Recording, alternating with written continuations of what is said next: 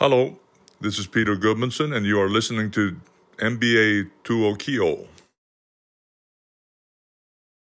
Tervetuloa takaisin NBA-tuokion pariin. Minä olen Olli Segersvärd. Ja minä olin Jirka Poropudas. Ja tälläkin kertaa meillä on etäyhteyden päässä Juuso Sainio. Tervetuloa. Anteeksi. Tässä jaksossa käydään läpi NBAn pudotuspelit keväällä 2020.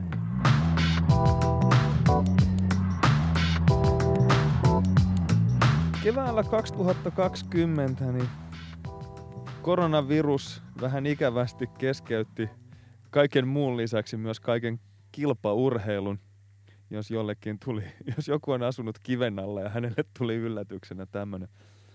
Ja myös NBA-kausi on nyt ollut reilun kuukauden päivät tauolla ja NBA-komissaari Adam Silver on ilmoittanut, että mitään päätöksiä kauden jatkosta ei tehdä ennen vappua. Eli eivät ole peruuttaneet kautta ja kovasti uskovat siihen, että homma saattaa vielä jatkua. Kuluneen, kauden, äh, kuluneen kuukauden aikana niin NBAs on oikeastaan ollut kolme semmoista merkittävää juttua, jotka on tapahtunut. Ensimmäinen on Jamal Murrayn sex tape, eli Denver Nuggetsin takamiehelle Jamal Murraylle kävi semmoinen vahinko, että hän vahingossa kuvasi ja laittoi internettiin videon, jossa hänen kikkelit olivat hänen tyttöystävänsä suussa. Ja sitten tota, tästä nousi pienimuotoinen kohu. ja tota, parasta tässä oli se, että kun NBA on joutunut tuottamaan kaiken näköistä sisältöä sitten nettiin, että ihmisiä kiinnostaisi, niin on ollut tämmöinen sarja, jossa NBA-pelaajat käyvät keskenään videopuheluita ajankohtaisista aiheista ja sitten näitä videoklippejä on sitten laitettu jakoon NBAn erilaisissa somekanavissa, niin Portlandin Damian Lillard ja CJ McCollum sitten kävivät tämmöistä videopuhelua, ja, joka sitten julkaistiin ja äh, käsittelivät myös tätä Jamal Murrayn äh, erehdystä tässä tota, puhelussaan ja ähm, CJ McCollumin mukaan niin tota, Jamal Murrayn munakarvat näyttää aivan Kevin Durantin hiuksilta. ja Miksi tot... tehnyt sellaista NBA-tuokiotyylistä äh, kommenttiraitaa? tota, kun sa- sanoit, että oli Jamal Murrayn äh, erehdys, Joo. niin tota, viittasitko sillä nyt siihen, että kikkelit oli tyttöstään suussa, se, että se kuvattiin vai se, että se julkaistiin? No mä en oikein tiedä, kun tämä oli vähän epäselvää, että tota, missä vaiheessa hän on niinku kokenut, että tämä ei mennyt niin kuin piti. mutta joka tapauksessa, tai niin hän ei tiedä, mä en tiedä, että mihin asti hänen oli tarkoitus viedä tämä homma, mutta nettiin ne kuitenkin päätyi. Ja Mä oon sitä mieltä, että CJ McCollum on korona, koronakoriksen MVP, koska se, että hän jossain NBA virallisessa tota, tämmöisessä tota, videokontentissa, niin sitten spekuloi sillä, että kenen kampauksella tuo Jamal Murray munakarvat vaikuttaa ja Dame Lillard yrittää hänelle niin kuin viittilöidä ja sanoa, että ei tämmöisestä voi puhua live-streamissä. Niin tota, kyllä se on niin kuin parasta sisältöä, mitä NBA on pystynyt tarjoamaan. He ovat yrittäneet myös... Parempaa kuin normaalit runkosarjapelit. Mahdollisesti jopa. He ovat myös yrittäneet sitten järjestää tämmöistä NBA 2K-videopeliturnausta, mutta jonkun verran uhraan elämästäni aikaa NBAlle, mutta tähän en sortunut, että olisin näitä matseja ruvennut seuraamaan. Se on ehkä vähän nuoremman polven kamaa. Onko teillä jotain kokemusta siitä?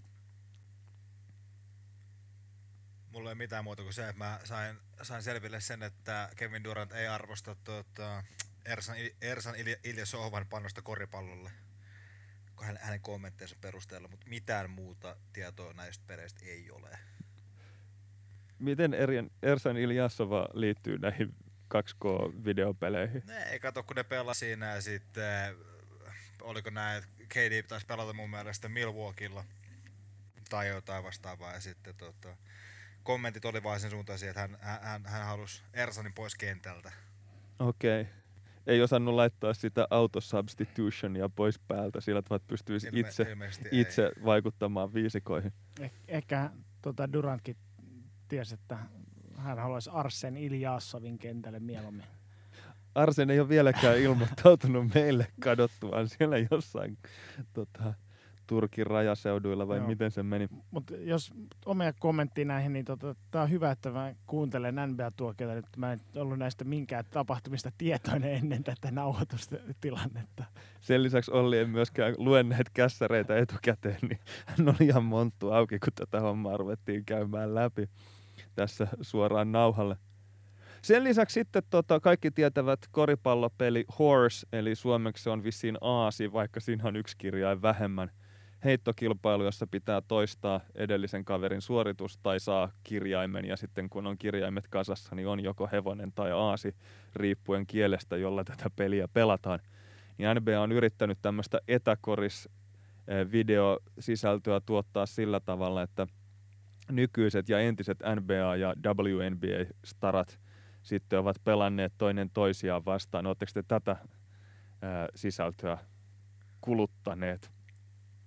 Mä oon sen verran kattonut, että mulla on ehkä noin 40 sekunnin tota, havainto tästä. Ja se oli, se oli just sellaista, kun voisi kuvitella, että sä, kun se ajatus on tosi kiva ja ihan niin kuin äärimie, niin kuin mielenkiintoinen ja voisi kuvitella, että tapahtuu kaiken näköistä niin sitten lopulta jengi ampuu vapaa siellä, kun haluaa voittaa ne.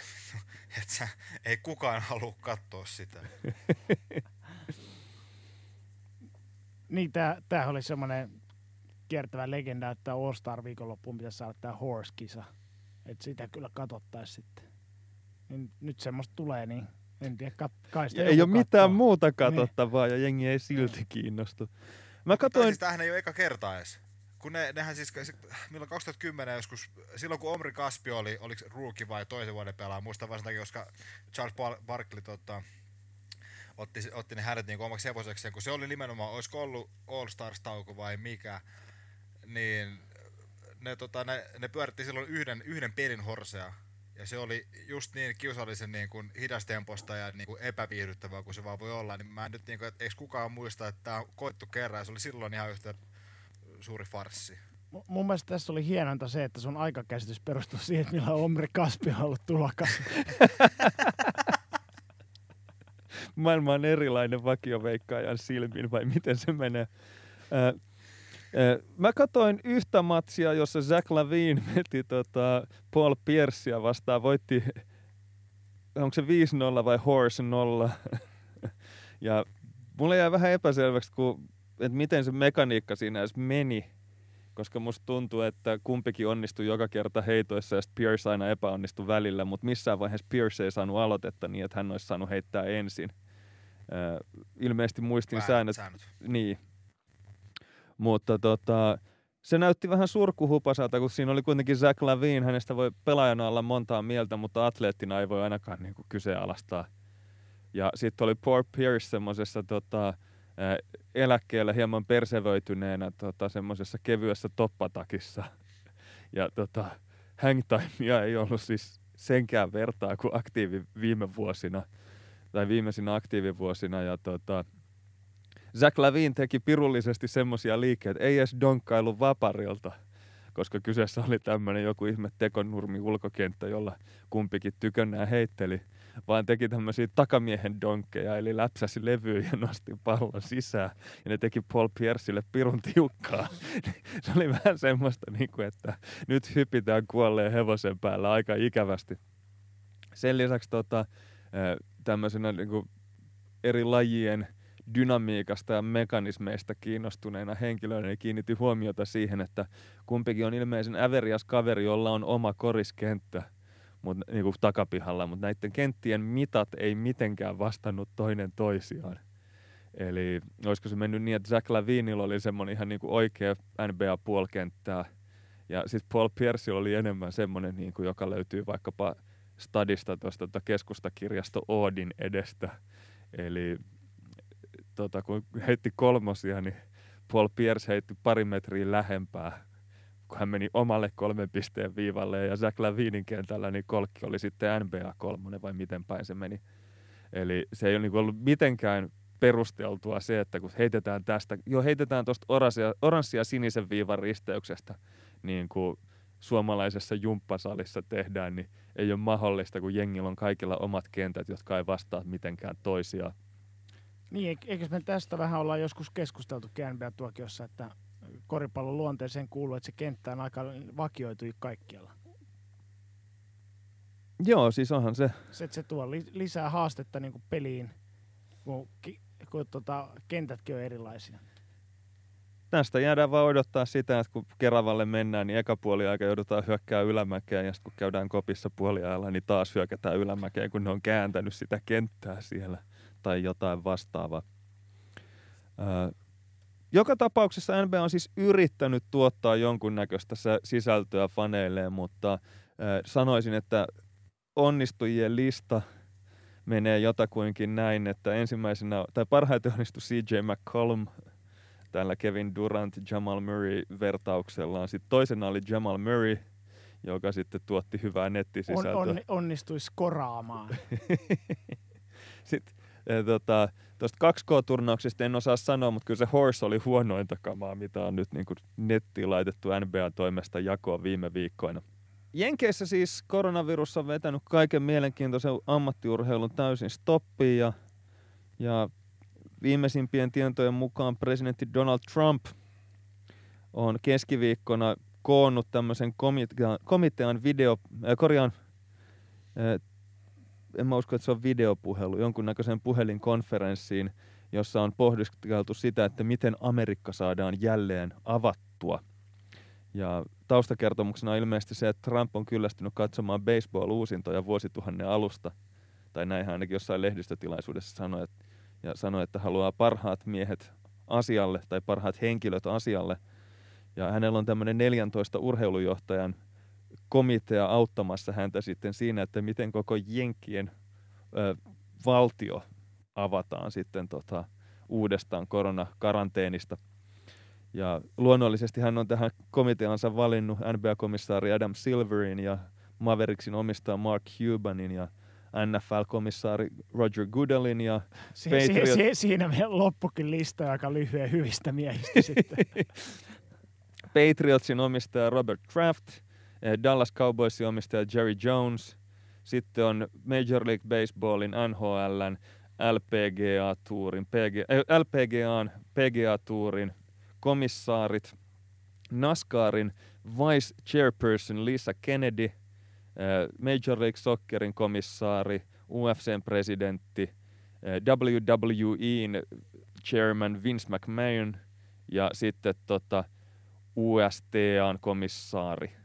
Eli tämmöisiä erittäin kovan luokan äh, tota, urheiluliigojen johtajia, joilla ilmeisesti näkemys riittää sitten siihen, että pystytään päättämään, että miten erilaiset massatapahtumat ja kaikki muu Jenkeissä tulisi aloittaa uudestaan. Niin tästähän on... Kirjava väestö.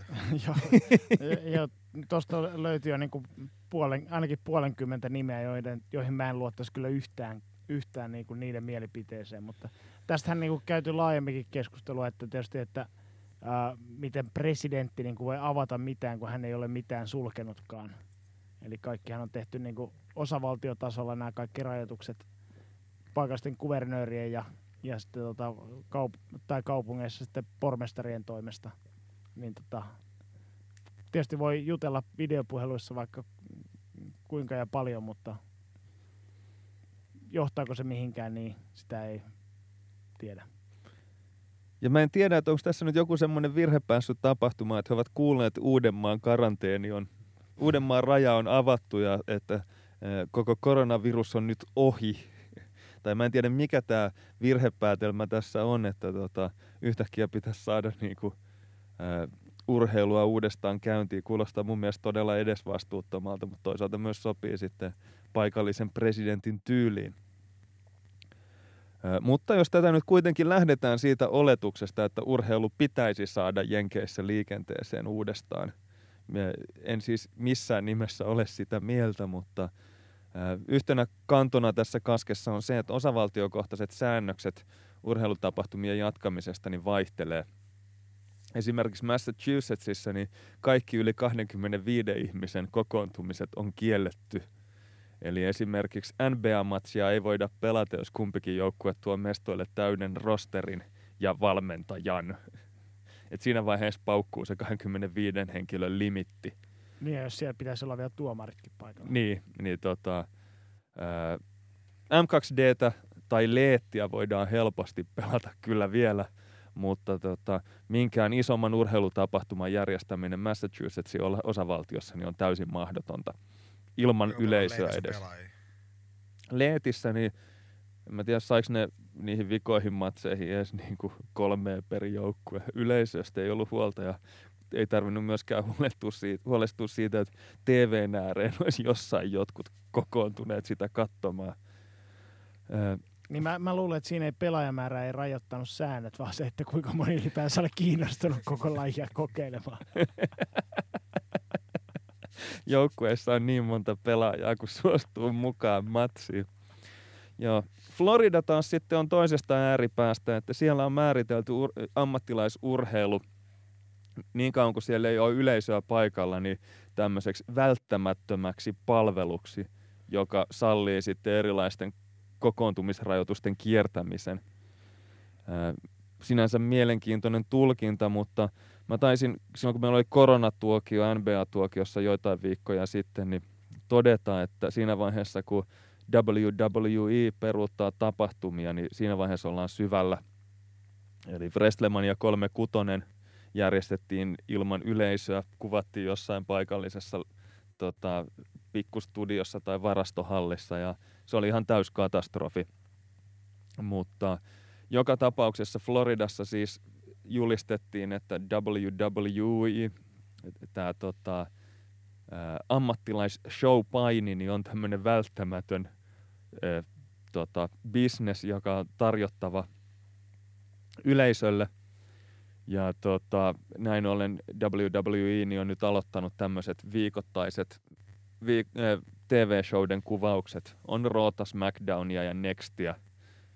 Ja tämä on siis tää on tehty tämä päätös jo ennen kuin yksi tämmöisessä tota, showssa esiintynyt kaveri todettiin koronapositiiviseksi. Mutta tota, tämä oli siis sillä tavalla, että 9. päivä huhtikuuta niin toi tota, Floridan kuvernööri DeSantis totesi, että WWE on välttämätön palvelu. Ja samana päivänä sitten tota, Linda McMahon, eli siis tämän tota Vince McMahonin vaimo, niin lahjoitti 18 miljoonaa sitten Donald Trumpia tukevalle tämmöiselle Super PAC tota, vaalirahaston kautta. Ja ää, seuraavana päivänä sitten WWEn ykkösmies Vince McMahon ilmoitti, että he alkavat kuvaamaan live-lähetyksiä Orlandossa. Eli tässä on kyllä niin kuin kaikki niin kohdallaan kuin pitää ollakin.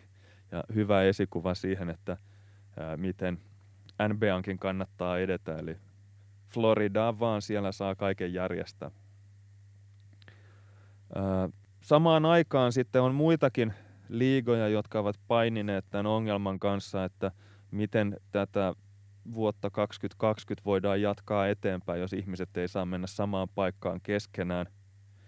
Kiinan CBA, Chinese Basketball Association, niin oli suunnitellut sitä, että he jakaisivat 20 liigan joukkuetta 10 joukkueen nippuihin ja laittaisi heidät kahteen eri kaupunkiin pelaamaan suljettujen ovien takana kauden loppuun, mutta siinäkin sitten järki ilmeisesti voitti myös tuommoisessa yhteiskunnassa ja todettiin, että ei tässä ole mitään järkeä ja hommasta vedettiin virtajohto irti. Saksan jalkapallo-Bundesliga edelleen suunnittelee toukokuussa jatkavansa pelejä. Kuulostaa hyvin edes vastuuttomalta. Ilmeisesti kahdella ylimmällä sarjatasolla niin joukkueet jo harjoittelee ja valmistautuu palaamaan, pelaamaan stadioneilla ilman katsojia.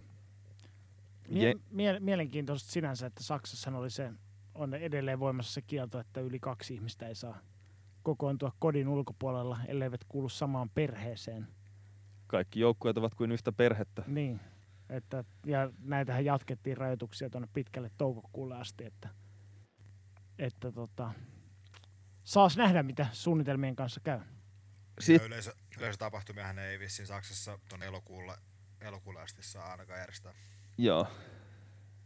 Ja tota, Englannissa valioliiga suunnittelee, että, tota, että voisivat siinä joskus kesäkuussa ehkä alkaa hommaa taas pyörittämään ja jäljellä olevat 9-10 peliä, jotka valioliigakautta on jäljellä, niin pitäisi saada kuuteen viikkoon pelattua tyhjille katsomoille ja, ja sitten seuraava kausi olisi tarkoitus aloittaa 8. elokuuta, eli siinä tulee vähän niin kuin kiire, jos aikoo saada sen käynnissä olevan kauden loppuun ja että pääsee aloittamaan seuraavan kauden ajoissa. Mielenkiintoista tässä on, että Teemu Pukin Norwich on sarja jumbona ja tarvitsee kuusi pistettä vähintään noista jäljellä olevista peleistä säilyäkseen sarjassa. Eli tätä voi joku jännittää, jos ei tällä hetkellä maailmassa muuta jännitettävää tunnu olevan. Mutta no, noissa ilmeisesti enemmän kuin mikä tämmöinen urheilullinen tavoite on, että enemmänkin se pelko siitä, että menetetään TV-rahoja. Eli TV-sopimuksen siihen tota, kunnioittaminen, että saataisiin pelattua pelit loppuun vaikka vähän viivästytysti. Joo. No sitten on tämä tota, kolme vastaan kolme Big Three Basketball League Jenkeissä, jonka siis Ice Cube on perustanut ja josta tullaan tekemään oma erikoisjaksonsa jossain vaiheessa. Niin tota, heillä on aikeissa pystyttää tämmöinen turnaus reality TV-yhdistelmä, jossa tota, pelaajat ensin testataan, että he ovat niinku, heillä ei koronavirusta ole ja sitten sen jälkeen he asuvat isossa talossa, jossa on koripallokenttä ja sitten pelaavat siellä. Tämä on jotenkin Big Brother-televisiointi tota, tuotantoyhtiön kanssa yhdessä juonittu kuvio. Tämä on hyvin mielenkiintoinen ratkaisu, koska tota, Tämä on tämmöinen miniatyyriversio mistään urheilusarjasta. Eli Big Three-sarjassa on 72 pelaajaa yhteensä, eli 12 joukkuetta ja 6 pelaajaa per joukkue. Mutta tota, sitäkään ei sitten toteuteta edes siinä mittakaavassa, vaan sieltä jätetään osa porukasta veke ja vedetään semmoisella 16 tai 22 tyypin nipulla, eli kaikki joukkueet ei ole kaikessa vahvuudessaan messissä ja joukkueita on sitten ehkä neljä vaan mukana, mutta jotain kontenttia pitää saada aikaiseksi. Eli jos tuota Big Three-liigan mittakaavaa, jossa näitä pelaajia loppujen lopuksi olisi 15-20 kappaletta siellä Big Brother-talossa asumassa pelaamassa korista välillä keskenään niin ryyppäämisen ja sekoilun välissä, niin tota, NBA yli 500 pelaajaa, sitten valmentajat, apuvalaisvalmentajat ja erotuomarit siihen päälle ja toimitsijat ja vastaavat. Ää, tai sitten joku NFL, jossa karanteeniin pitäisi laittaa pienen kaupungin verran porukkaa, jos meinattaisiin niitä matseja oikeasti pelata. Eli... Voidaanko laittaa pelkästään sauna Jimin Chicago Bullsin treeninkämppi tollaiseen? Big Brother-talo. Näkisin, että se olisi kontenttia. Mutta mut, toi kuulostaa toi Big Treen suunnitelma vähän siltä, kun ABA tuo tästä tä, takaisin tähän päivään.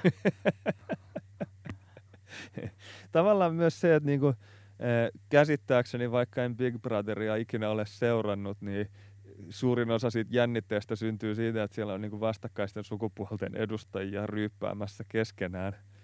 Niin mä en tiedä sitten, että mitä noille niin kuin eläkkeellä oleville NBA, NBA-pelaajille tapahtuu siellä Big Three-talossa, että te, te, miten homma te, lähtee täytyy, eteneen. Täytyy sanoa, että mä oon jonkun jakson Big Brotheria nähnyt ja tota, toi oli ehkä vähän liiotteluksi, niin kuin sä puhuit, että siihen jännitettä syntyy.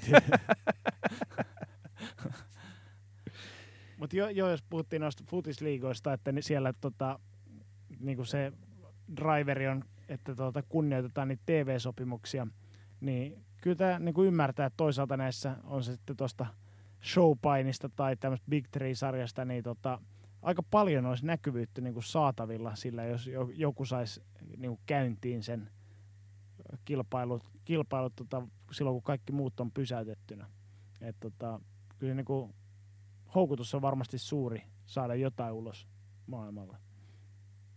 Tämähän oli esimerkiksi varmaan Bullsillakin taka-ajatuksena, kun antoivat sitten John Paxsonille ja Gar Formanille enemmän tai vähemmän kenkää, niin saivat sitten vähäksi aikaa NBA-otsikot, kun ei mitään muuta otsikoitavaa ollut.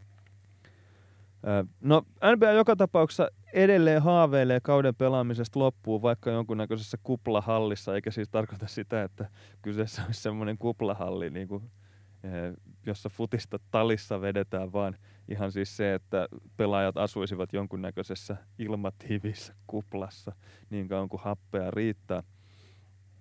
Ää, sitä on yritetty niin kaiken näköisiä ehdotuksia. Ilmeisesti tilanne on sellainen, että brainstormaus on käynnissä ja kaikki saa ehdottaa mitä ikinä keksivät, koska huonoja ratkaisuja on vaan tarjolla ja sitten niistä voidaan valita se vähiten huono, jos joku toteuttamiskelpoinen löytyy. Eli esimerkiksi se, että jos ilman katsojia joudutaan pelaamaan, niin siinä tulee iso lovi tuloihin. Mutta ää, sitten se, että tappioiden minimoimiseksi niin jotain pistäisi pystyy pelaamaan, että just noin sun mainitsemat TV-rahat saataisiin edes jossain määrin tota, omalle tilille. Mutta ää, NBAn tuloista niin 22 prossaa tulee ää, pääsylipuista. Eli vaikka kausi vedettäisiin täysin mittaisena ilman katsojia läpi, niin, niin kuin viidennes lähtisi tuloista joka tapauksessa veke. Ää, jännä nähdä, että minkä näköinen sitten se lopullinen viritys, joka tuosta mahdollisesti saataisiin aikaiseksi, kuinka paljon sillä pystyttäisiin kassavirtoja pelastamaan, mutta aika epätoivoiselta se vaikuttaa. Jos tota lähdettäisiin tote, toteuttamaan, niin Jenkkihallinnon tartuntatautien asiantuntija Dr. Anthony Fauci on todennut, että pelaajat ja kaikki muut tyypit niin täytyy laittaa isoihin hotelleihin tarkan vartioinnin alle ja niitä täytyy joka viikko testata, että kaikki on terveitä, jotta he eivät tartuta toinen toisiaan. Ja sen lisäksi, että sitten kun siinä on tuhat ää, tota, ää, pelaajaa, teamstaffia ja kaikkea muuta, jota tähän pyörittämiseen tarvitaan, niin sitten täytyy olla myös kaiken näköiset näiden hotellien pyörittämiseen vaadittavat henkilökunnat ja kuljettajat sun muut, joiden heidänkin ilmeisesti täytyy asua siellä hotelleissa sitten eristettynä. Eli tuosta tulee vaan semmoinen loputon ketju ihmisiä, jotka täytyy eristää, jotta se kupla on varmasti täysin ilmatiivis. Ja käytännössä mitä tässä tapahtuu on se, että koko liiga laitetaan isolle risteilyalukselle ja toivotaan, että siellä laivassa ei ole ketään, jolla se tota, ikävä koronavirus sitten olisi sattunut kotiin viemiseksi mukaan. Sen lisäksi tämän homman toteuttaminen vaatii tuhansia ja tuhansia koronavirustestejä, joita Jenkeissä ilmeisesti vieläkään ole riittävästi edes niin kuin välttämättömän tarpeeseen. Saati sitten se, että jonkun tämmöisen niin kuin viihdesysteemin toteuttamiseen niitä kannattaisi uhrata. Niin kyllä tuo aikamoinen PR-itsemurha olisi tuosta näkökulmasta, että se veisi pa- aika ison määrän tota, erilaisia terveydenhuoltoresursseja sitoisi tuommoinen, joita ainakin tällä hetkellä tarvitaan kipeästi ihan normaalin siviiliyhteiskunnan pyörittämisessä. Viimeisin ehdotus, jonka mä oon nähnyt, niin oli tota sellainen, että Orlandon Disney Worldista, jossa tietenkään aika, tai tietenkin tällä hetkellä on hieman hiljaisempaa, kun siellä ei kukaan turisti ole, niin sieltä löytyisi ilmeisesti pari hotellia, jotka olisi aivan vieri vieressä riittävän kokoisia ja sitten vielä tämmöinen tota, televisio valmis tota, messuhalli siinä vieressä, jonne saataisiin vaikka kuusi kenttää rinnakkaisia matseja varten. Eli Floridasta löytyisi puitteet ja lainsäädäntö siihen, että jos homman haluaisi toteuttaa, niin siellä se olisi mahdollista viedä eteenpäin. Sitten seuraava kysymys on sitten se aikataulu.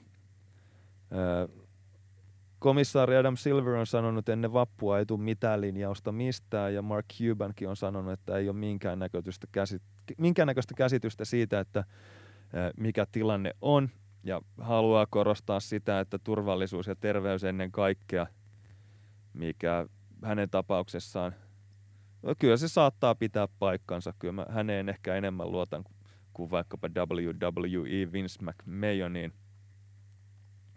Ää, mutta tota, NBA on myös toistuvasti sanonut, että he eivät tee mitään ennen kuin ovat saaneet tota, hallinnolta hyväksynnän ja tota, paikalliset terveysviranomaiset ovat hyväksyneet heidän suunnitelmansa.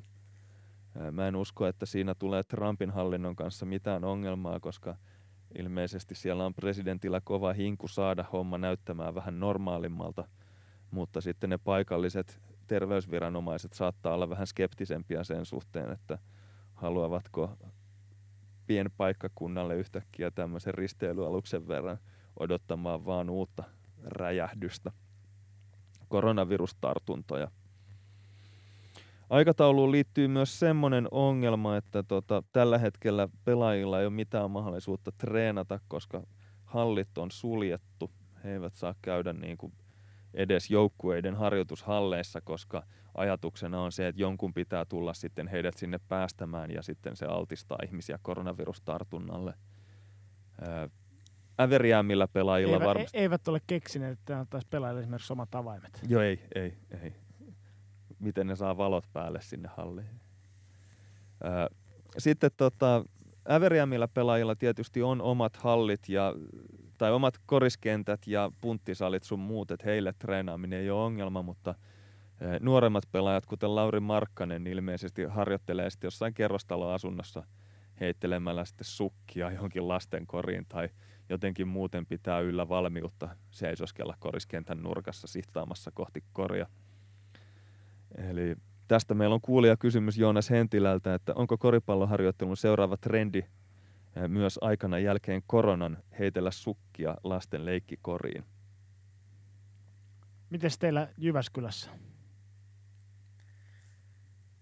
Joo ei. Ei, ei me tota, ei tossa tota, en mä, en mä nyt niinku, ylipäätään kaikki tää, kaikki tää korona-aikana, niin tää on siis olkoonkin, olkoonkin vitsikäs kysymys, niin emme niin kuin, kaikki nyt tapahtuu, niin jokainen pelaaja toivoo, ettei ikinä tarvitse enää kokea tällaista ajanjaksoa koripallon elämänsä aikana. Tai varmasti mukaan elämänsä aikana, mutta. Joo, miten sä näet sen, että kuinka pitkä aika menee siinä, että pystyy jonkunnäköisen kilpaurheilun niin kuin tyhjästä polkaisemaan käyntiin? Että onko se kuukauden viime, viive, että pelaajat on taas pelikunnossa? Että pelit voidaan aloittaa vai sitten tota, kuinka kauan siinä menee, että homma voidaan niin kuin käynnistää uudestaan?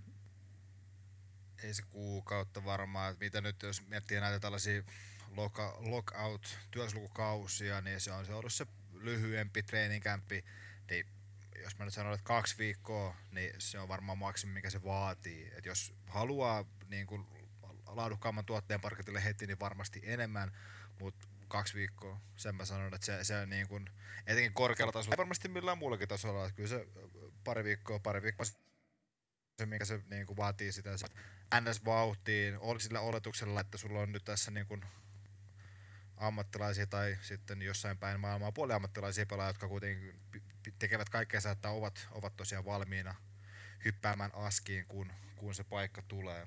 Entäs sitten M2D? Mä luulen, että mä ainakin on suoraan valmis. Mä oon itse asiassa laihtunut kauden lopusta, mikä ei välttämättä tee hyvää postipaineille. Mutta mut ehkä tuohon tota, Joonas Hentilän alkuperäiseen kysymykseen, niin tota, mikä ettei, eikö se tälleen niin motorisesti ole tehokkaampaa harjoittelua, kun harjoittelee erilaisilla välineillä ja erilaisiin maaleihin heittämistä, niin tota, lopputulos pitäisi olla, olla parempi kuin että heittää pelkkää koripalloa siihen 305 korkeaseen koriin.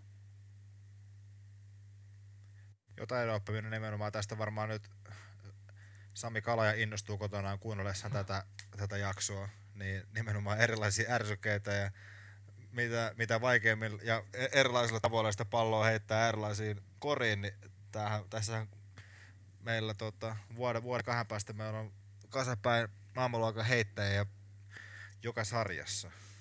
No niin, Sami, jos kuuntelet, niin tota, laita viesti nbatuokiot.gmail.com, niin pistää sulle teepaita tulemaan. no niin, täytyy jostain keksiä niitä paitoja.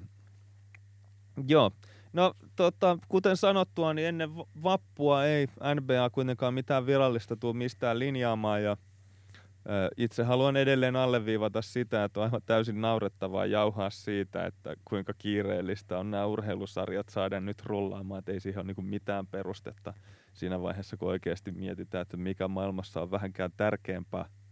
Että tietenkin noin isot urheilusarjat oli ensimmäinen semmoinen merkittävä indikaattori siitä, että koronavirus oikeasti on aika massiivinen juttu ja homma pysähtyy kuin seinään. Mutta niiden ei todellakaan kuuluisi olla sit ensimmäisenä jonossa siinä vaiheessa, kun asioita koetetaan palauttaa vähitellen raiteille. Eli ettei kenellekään nyt tuu semmoinen fiilis, että Uudenmaan rajat on auki ja nyt pistetään joku kortteliliiga pystyyn, kun viralliset koripallosarjat on stopilla, niin älkää jumalauto tehkö niin. Niin, että tota, toki tuommoinen sarja starttaaminen on sekä terveydellinen riski, ää, mutta myös, myös ihan bisnesriski, että niin kauan kuin ollaan siinä tilanteessa, että yksikin positiivinen tota, tuommoinen infektio niin johtaa käytännössä siihen, että joudutaan koko homma pistämään seis saman tien ja pistää kaikki, kaikki osaiset karanteeniin, niin tota, niin kauan kun ei, ei ole, ole, ei ole löydetty, löydetty tehokasta hoitokeinoa tai rokotetta sitten niin kuin tähän COVID-19-tautiin, niin tota, aika vaikea nähdä, että pystytään tosissaan niin käynnistämään mitään tämmöistä jär, oikein niin organisoitua sarjaa. Tuommoiset niin Big Three, Big Brother-talo henkiset on tietysti eri asia tuohon verrattuna. Mutta jos tuossa jossain vaiheessa niin kuin oli selvää, että NBA ainakin jossain vaiheessa tulee kauden pelaamaan loppuun, niin tota, kyllä mä tässä vaiheessa enemmän olisin huolissani siitä, että koska päästään aloittamaan seuraavaa kautta. Että kyllä tämä kausi on niin kuin jo aika lailla taputeltu. Se on sitten tota, myös mielenkiintoinen, että jos sarja jää kesken, niin miten se sitten päätetään. Että esimerkiksi kotimaisissa sarjoissa niin kilpailusäännöistä löytyy sitten pykälät siihen, että miten saadaan toi tota, sarjajärjestys tai sijoitukset ratkaistua voittosuhteen perusteella, niin Koripalloliitolta löytyi säännöistä tarvittavat pykälät, joilla kausi pystyttiin vetämään nippuun. Siinä esimerkiksi kartanon herrat olivat sitten voittajina tässä isossa katastrofissa. Niin, mutta taas ettei korisliigassakaan mestaruutta jaettu tältä kaudelta, vaikka sinänsä kausi päättyykin. Se on totta. Miten Juuso, miten teillä kävi? Tuliko jotain yllätyksiä siitä, että kausi yhtäkkiä loppui? No meillä meni, kävi naisilla, naisilla ihan kohtalaisen hyvästikin siinä mielessä, tuota, että kun nuo nousut ja, nousut ja tippumista meni sillä tavalla, että jos jos, tota, jos olit, olit joukkueena tippumis niin kuin uhan alla ja kävi sillä tavalla, että et olisi voinut enää nousta, niin kuin, nousta tippumisviivan päälle, niin silloin, silloin tota, kohtalona oli tippuminen, sitä saman nousu, nousun puolella se kävi meille se, että kun nämä tota, alueelliset kakkostivarit lyötiin nippuun ja katsottiin, että kenellä oli paras sitten voittoprosentti, voittosuhde. Siinä kohtaa, kun lyötiin homma pakettiin, niin sitten tämän prosentin mukaan niin ykkösjoukkueella on, on sitten tota, mahis paikka ykkösdivariin itselleen lunastaa ja me, meidän naiset tota, ääri, ääri ja Titania täynnä olevan keskisen alueen kakkostivarin päihittivät yhdellä tappiolla, niin me ollaan, me, me ollaan nyt siinä tilanteessa, että kun tuosta saadaan budjetti kasaan, niin mehän, me ollaan koronalla kohti divaria matkalla. siinä on tämmöiselle niin verojenkerujen kampanjalle sitten niin kuin hyvä otsikkokin valmiina. Öö, VTB-liigassa sarja lyötiin ennen pudotuspelejä seis ja mestaruutta ei jaeta ja Himkin päävalmentaja Rimas Kurtinaitis oli sitä mieltä, että mestaruus olisi jaettu, jos Chetteskoa olisi ollut runkosarjassa ykkösenä. Ja Rimas on tässä ihan oikeassa. että tota, todennäköisesti Venäjän suunnalla homma olisi mennyt näin. NBAssa mestaruutta ei voida jakaa ilman pudotuspelejä. Eli siinä tilanne on sama kuin kotimaisissa sarjoissa meillä Suomessa. Ja sen lisäksi, kun NBA on suljettu sarja, niin kukaan ei putoa ja kukaan ei nouse. Vaikka pitäisi. se on se jännä, että G-liigaa, kun ruvetaan tiputtelemaan sieltä sitten niitä pahnanpohjimmaisia, niin siinä menee tanking ihan uudelle levelille sitten.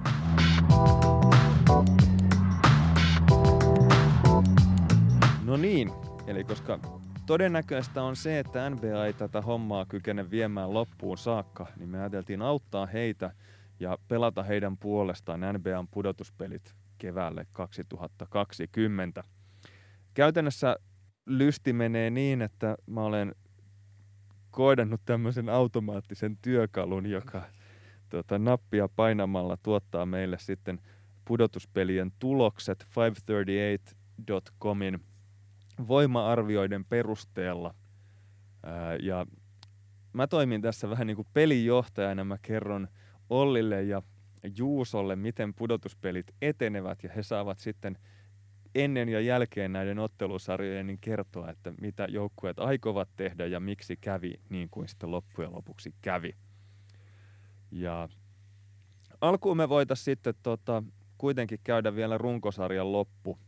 Muutamia tärkeimpiä kysymyksiä ja ää, ensimmäisenä oli tämä, että kun Milwaukee oli jossain vaiheessa tässä niin kuin 70 voiton tahdissa, niin he kuitenkin voittivat vain 66 matsia. Olivat siis liigan ykkösiä kauden päättyessä, mutta vain 66 voitolla, niin miksi he eivät voittaneet 70 peliä, Juuso ja Olli? Hävisivät liikaa otteluita. Seuraava kysymys. Erittäin hyvää heittäytymistä Aragornilta. Onko sulla Juuso jotain näkemystä, että mikä tähän vaikutti?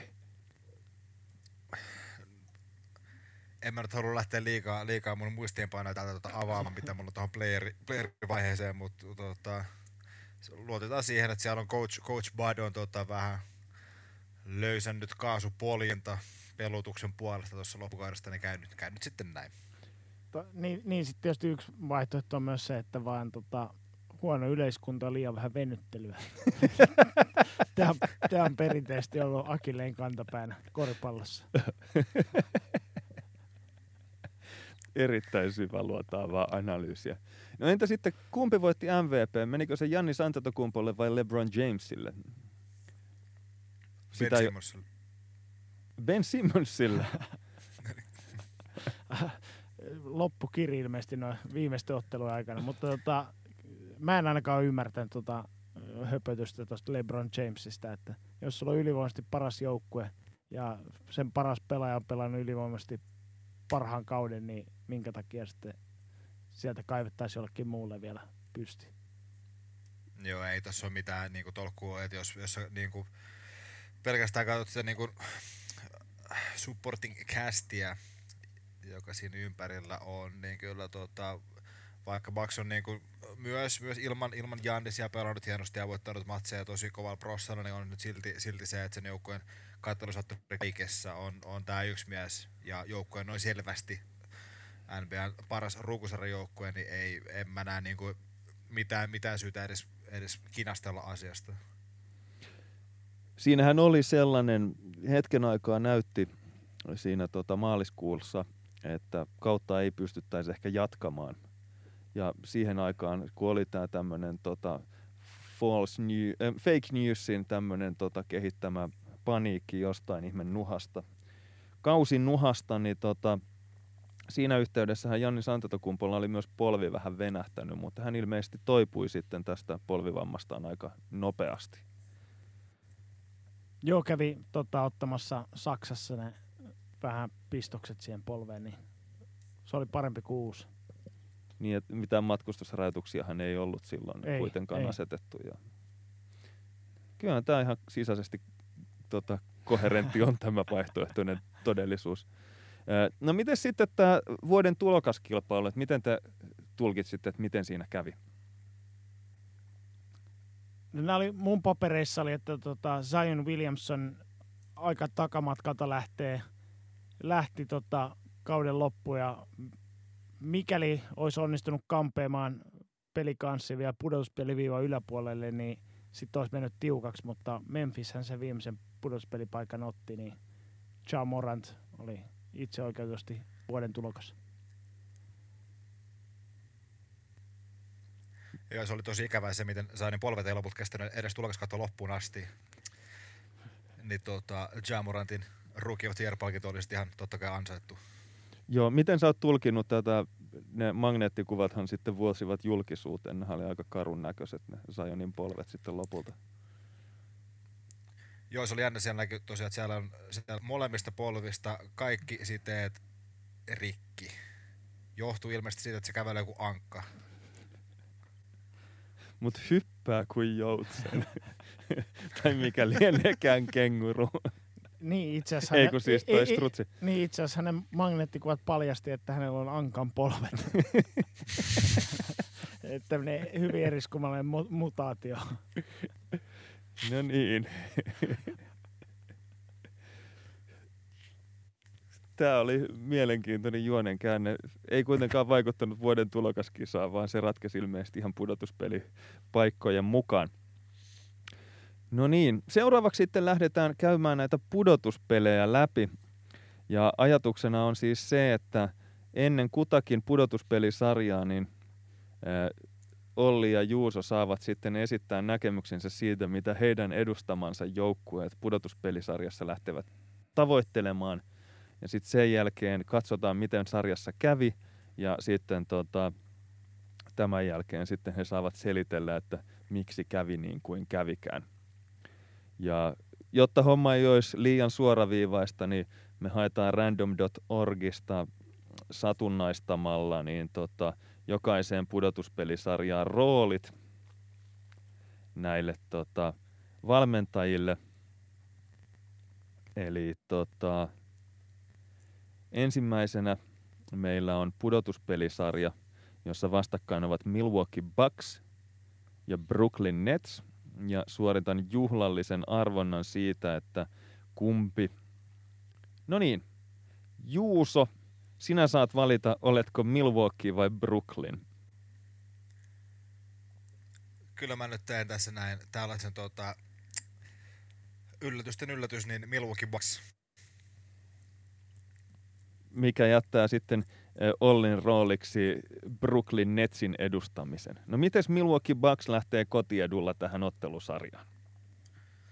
Me lähdetään sillä, sillä lähdetään kyllä, että luotetaan siihen, että täysin hajuton, mautainen, väritön Chris Middleton pystyy pitämään runkosarjan pelaamisen tasonsa ja antamaan nyt Jannisille sen pienen tuen, mitä, mitä mies tarvitsee. Et ei tässä oikeastaan ei, ei, tarvitse, ei tarvitse pelätä hirveästi, että ainoa mikä oikeastaan jännittää lainkaan on se, että saako Brooklyn jostain ihmeestä terveyden kirjoihin – Kyrie Irvingin, mutta niin kauan kun, kun, kun tätä miestä ei kentällä nähdä, niin tuota, onhan tämä materiaaliero meille niin jäätävä, ettei tästä tarvitse hirveästi jännittää.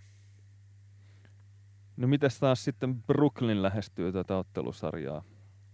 No ihan toivekkaasti lähti vähän niin kuin siihen asti, kunnes sitten tota Kyrie Irving oli päättänyt perustaa uskonnollisen lahko ja värvännyt sinne, sinne sitten tota joukkokavereitaan mukaan, niin – siinähän se keskittyminen aika lailla pudotuspeleihin sitten hajosi ja tota, Spencer Dinwiddie vähän niin kuin täysin epärealistisilla tota, itseluottamuksella koitti pitää joukkuetta tai koittaa pitää joukkuetta sitten tota, pinnan alla, mutta ei se nyt hirve, taida hirveän pitkälle kyllä Milwaukee vastaan riittää. No niin, Seuraavaksi sitten heitän 20 sivuista noppaan ja katsotaan kuinka tässä sarjassa kävikään. Juuso, onnittelut. Milwaukee voitti tämän ottelusarjan suoraan 4-0. kaksi voittoa kotona, kaksi vieraissa ja Brooklyn laulukuoroa. Mikä oli teidän pudotuspelisarjanne ratkaisun avain? No se oli se, että meillä oli valmentaja etu niin tota, sillähän me lähdettiin, mutta ei, tää, ihan rehellisesti meillä, jos on sarjan MVP-joukkueessa, niin ketällähän tämä menee. Et Brooklynilla on kuitenkin erittäin sympaattinen kanssa tuollaisia G-liiga hylkiöitä, jotka nyt on tehnyt hyvän duunin, mutta ei se sitten vaan näissä niin kuin aikuisten peleissä riitä. No miten sitten taas tota Brooklynin suunnalta kommentoidaan tätä karvasta tappiota? Niin, lasten peleissä olisi voinut riittää, mutta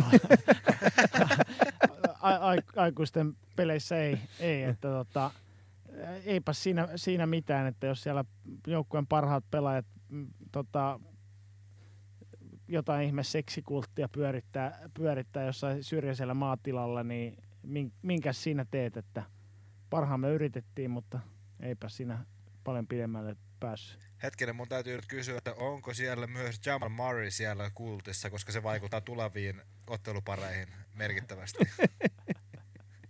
Hän ei siitä ainakaan ole videota vielä laittanut nettiin. Ei, ei. No sitten seuraavana eh, idän pudotuspelikaksikko kakkossijoitettu Toronto vastaan seitsemäntenä sijo- äh, tota pudotuspeleihin lähtevä Orlando. Toronto 58 voittoa runkosarjassa, Orlandolle 40 voittoa. Eli siinä on ehkä pientä epäsuhtaa vielä havaittavissa tässä kakkosseiska parituksessa. Ja arvonnan perusteella niin Olli saa keksiä kumpaa joukkuetta edustaa. Otetaan Toronto. Eh, Onnettelut Juuso, pääset edustamaan Orlandoa tässä pudotuspeliparissa. Ja, Kiitos oikein paljon. no mites Toronto sitten tähän matsiin, äh, korjaan pudotuspelisarjaan lähtee? No, meillähän on tämä niinku ohjaava periaate, että never underestimate the heart of a champion. Eli tota, vo- voittamisen kulttuuri on vahva. Pelaajat tun- luottaa itteensä, tietää omat roolinsa ja tota, keskitytään omaan tekemiseen. Vähän lisää luistelua ja tota, kypärä remmi kiinni. Näin. Mites tämä tota, Kawhi Leonardin puuttuminen tästä mestarijoukkueesta? Et onko Pascal Siakamilla tarpeeksi jo kokemusta ranteessa, että hän pystyy viemään teidät pitkälle pudotuspeleissä? Kwai kuka?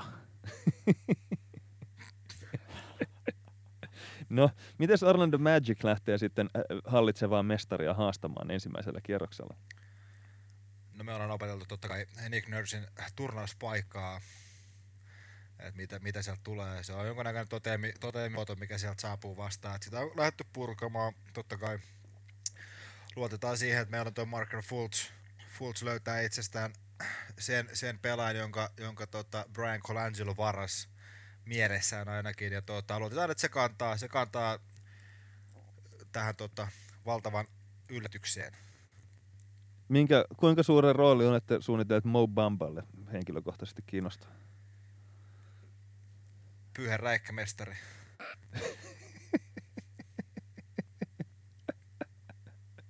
Selvä homma. No, valitettavasti nyt tässä arvonnassa kävi niin, että Pyhä ja Räikkä eivät riittäneet.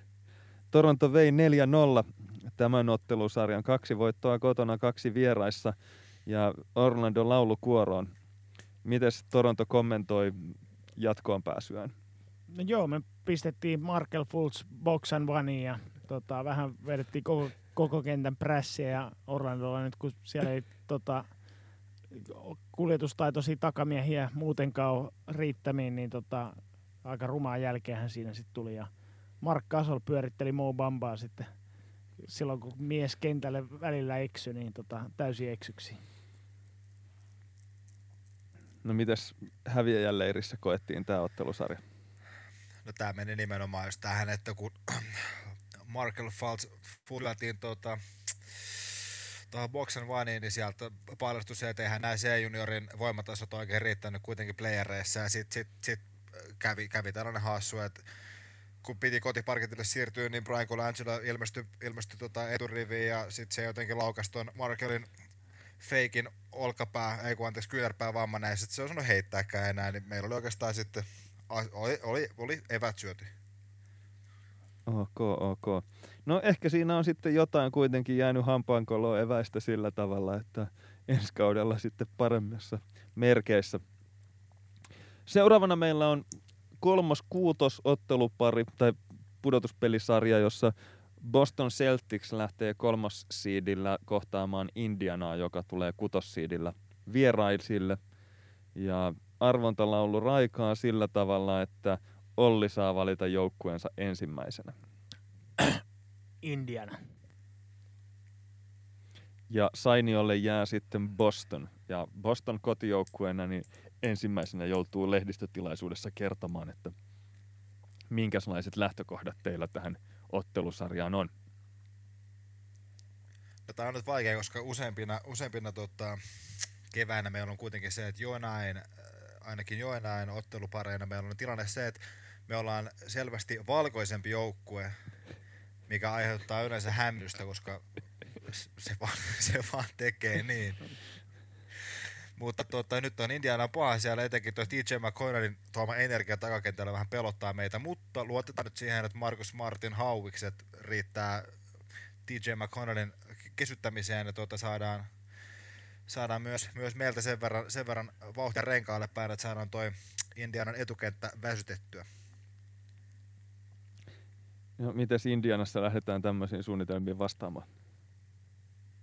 No tota, hy- hyvältähän tämä näyttää, jos, vaan Malcolm Brogdon ja Victor Oladipo olisi molemmat samaan aikaan ehjänä, niin tota, takakentällä pistetään hy- hyvin kampoihin. Sittenhän meillä tietysti tota, Domantas Sabonis Bostonista ei löydy kyllä siihen, siihen tota, oikein ketään tota, pistää kampoihin ja sitten yllätystekijänä penkiltä niin Holiday-veljekset. Ja sitten kun mä tästä arvoin ottelusarjan, niin kyllähän se lomat kutsuivat Holiday-veljeksiä, eli valitettavasti kävi sillä tavalla, että Boston vei ensin kaksi matsia Bostonissa ja ensimmäisen vierasottelun myös Indianassa ja 3-0 tilanteesta, niin Indiana vielä säilytti her- äh, tota, arvokkuutensa ja tämmöisellä herrasmiesten sweepillä 4-1 sitten. Indiana voitti toisen kotipelinsä ja sarja pantiin poikki Bostonissa viidennessä ottelussa, eli Boston jatkoon lukemin 4-1. Miltä nyt tuntuu? No tuntuuhan se niin kuin ainakin meikäläistä hyvältä, että se ikävästi se neljännen matsin tota, DJ McConnellin 45 ja 10 syötön ja 11 levypallon triplotupla vähän, vähän meitä, meitä tota, vahingoitti siinä, mutta kuitenkin sitten saatiin lopulta toi köyhän miehen Samuel Dallenbert eli Miles Turner sen verran ongelmiin tuossa vi, niin kuin vi, viidennessä, että tota, et shokkina heidän etukenttä ei riittänytkään meitä vastaan ja tämähän tää sitten sit harjattiin herrasmiehen tavoin. No mitäs Indianassa koettiin?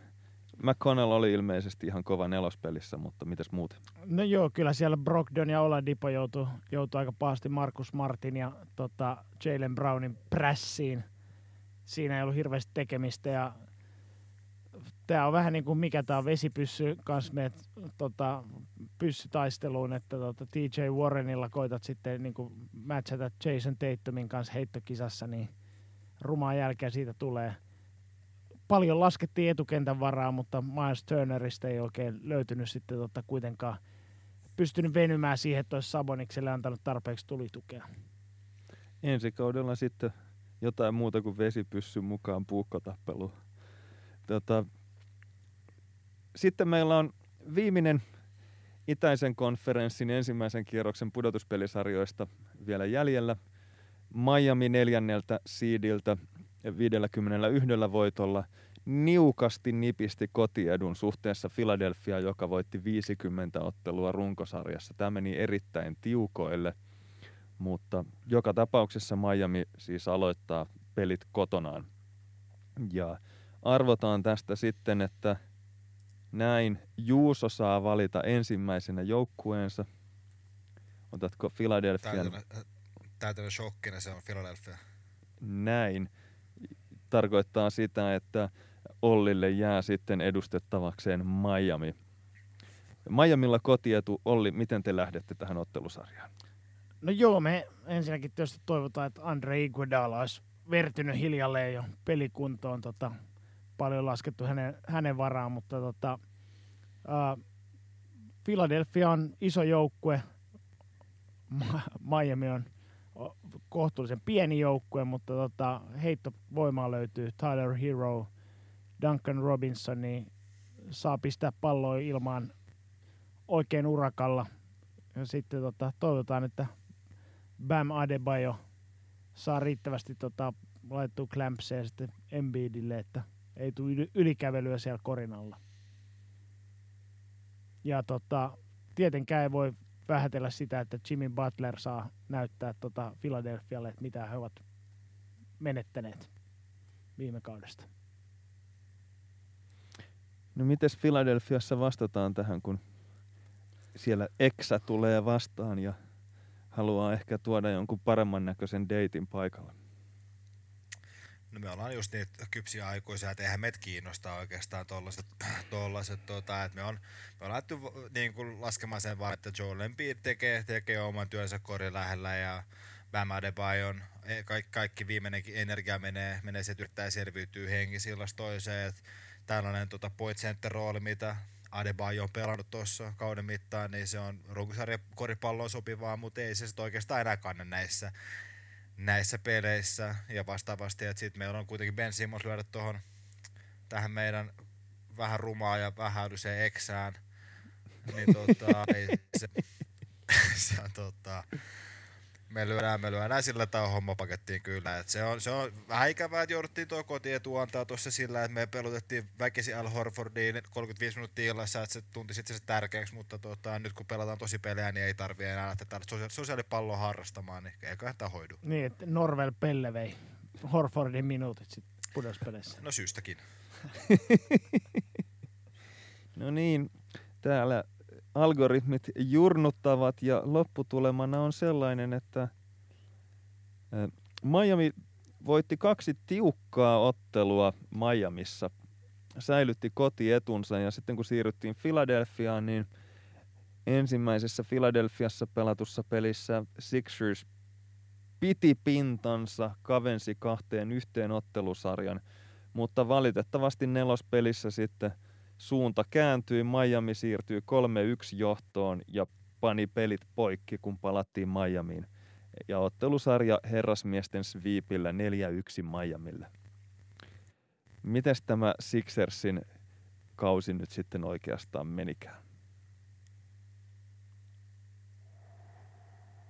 Tämä on nyt, tämä on nyt, tämä on nyt hivenen äh, ensinnäkin 538 vielä vi, niinku terveisiä, että tämä ei mennyt putkeen. mutta, mutta tota, tää, siis tää, tää katu siinä kohtaa, kun tota, Brian Colangelo tuli GM paikalla. Et ei, tää, se, se, on, siitä lähtien oikeastaan se on ollut, se on ollut alamikin luisua. Ei, sellaista niin kuin asset-määrää, minkä sä mihinkin jäättiin, ja jos sen pystyy niin kuin hukkaamaan ja kääntämään tällaiseksi täysin toisilleen sopimattomaksi joukkueeksi, että sulla on kaksi niin kuin kerran, kerran sukupolvessa olevaa ja niin kuin vastaan tuleva talentia ja sä et saa niille yhtään sopivaa pelaajaa ympärille, niin kyllä täytyy niin kuin olla äärimmäisen hyvä olemaan huono sun työssäsi. Et, no nyt, nyt me ollaan tässä tilanteessa, että meillä on 30 miljoonaa ylipalkattu Al Horford väsyneen hanurinsa kanssa nelos paikalla, josta ei ole mitään hyötyä. Meillä menee täysin hukkaan Ben Simmonsin niin kuin ainutlaatuinen, uniikki tapa josta kenttää ja niin, et mietitään, että jos kaveri on toiseksi paras NBAssa luomaan kolme heittoa joka kavereilla, niin olisi kiva, olisi yksi heittäjä joukkueessa. mutta, mutta ei totta. No, tätä nyt sitten saa nuoliskella näitä haavoja tuossa kesällä läpi, ja, mutta eihän tämä niinku hyvä tunnu millään tavalla. Et, et, ainoa, ainoa toive on se, että Tobias Harris, Harrisin Tobias op, oppii tota, heittämään muitakin heittoja kuin niitä, missä on 19 sekuntia aikaa kyykkää kaarella, ja sitten saataisiin Al Horford vaikka myymään kahvia Starbucksiin, en minä tiedä mihin, vaan muualle kuin koripallokentälle, se olisi niin ihan mukavaa.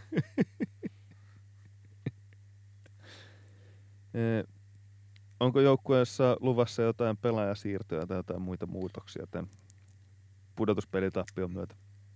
No Elton Brand kaupataan Knixiin. Voidaan ottaa vaihdossa vaikka James Dolan. Hänkin on parempi omistaja kuin Josh Harris, joka meinaa, joka, joka, joka oli, ensin, ensin päätti, että organisaation työntekijät ei saa liksaa korona-aikana, kunnes somekuohu aiheutti sen, että ei, kun sittenkin saatte palkkaa, mikä tarkoitti, että heillä oli koko ajan varaa maksaa liksaa, mutta he on pihei tollasia, en mä nyt niin kuin, ei. Jos nyt vois, voidaan antaa nyt ensin kaikille kenkä, paitsi Simmonsille, Embille ja Thibaulille, sen jälkeen, ja Shake Milton saa jäädä, sen jälkeen me voidaan miettiä, että mitä tapahtuu. Ei tässä ole mitään järkeä.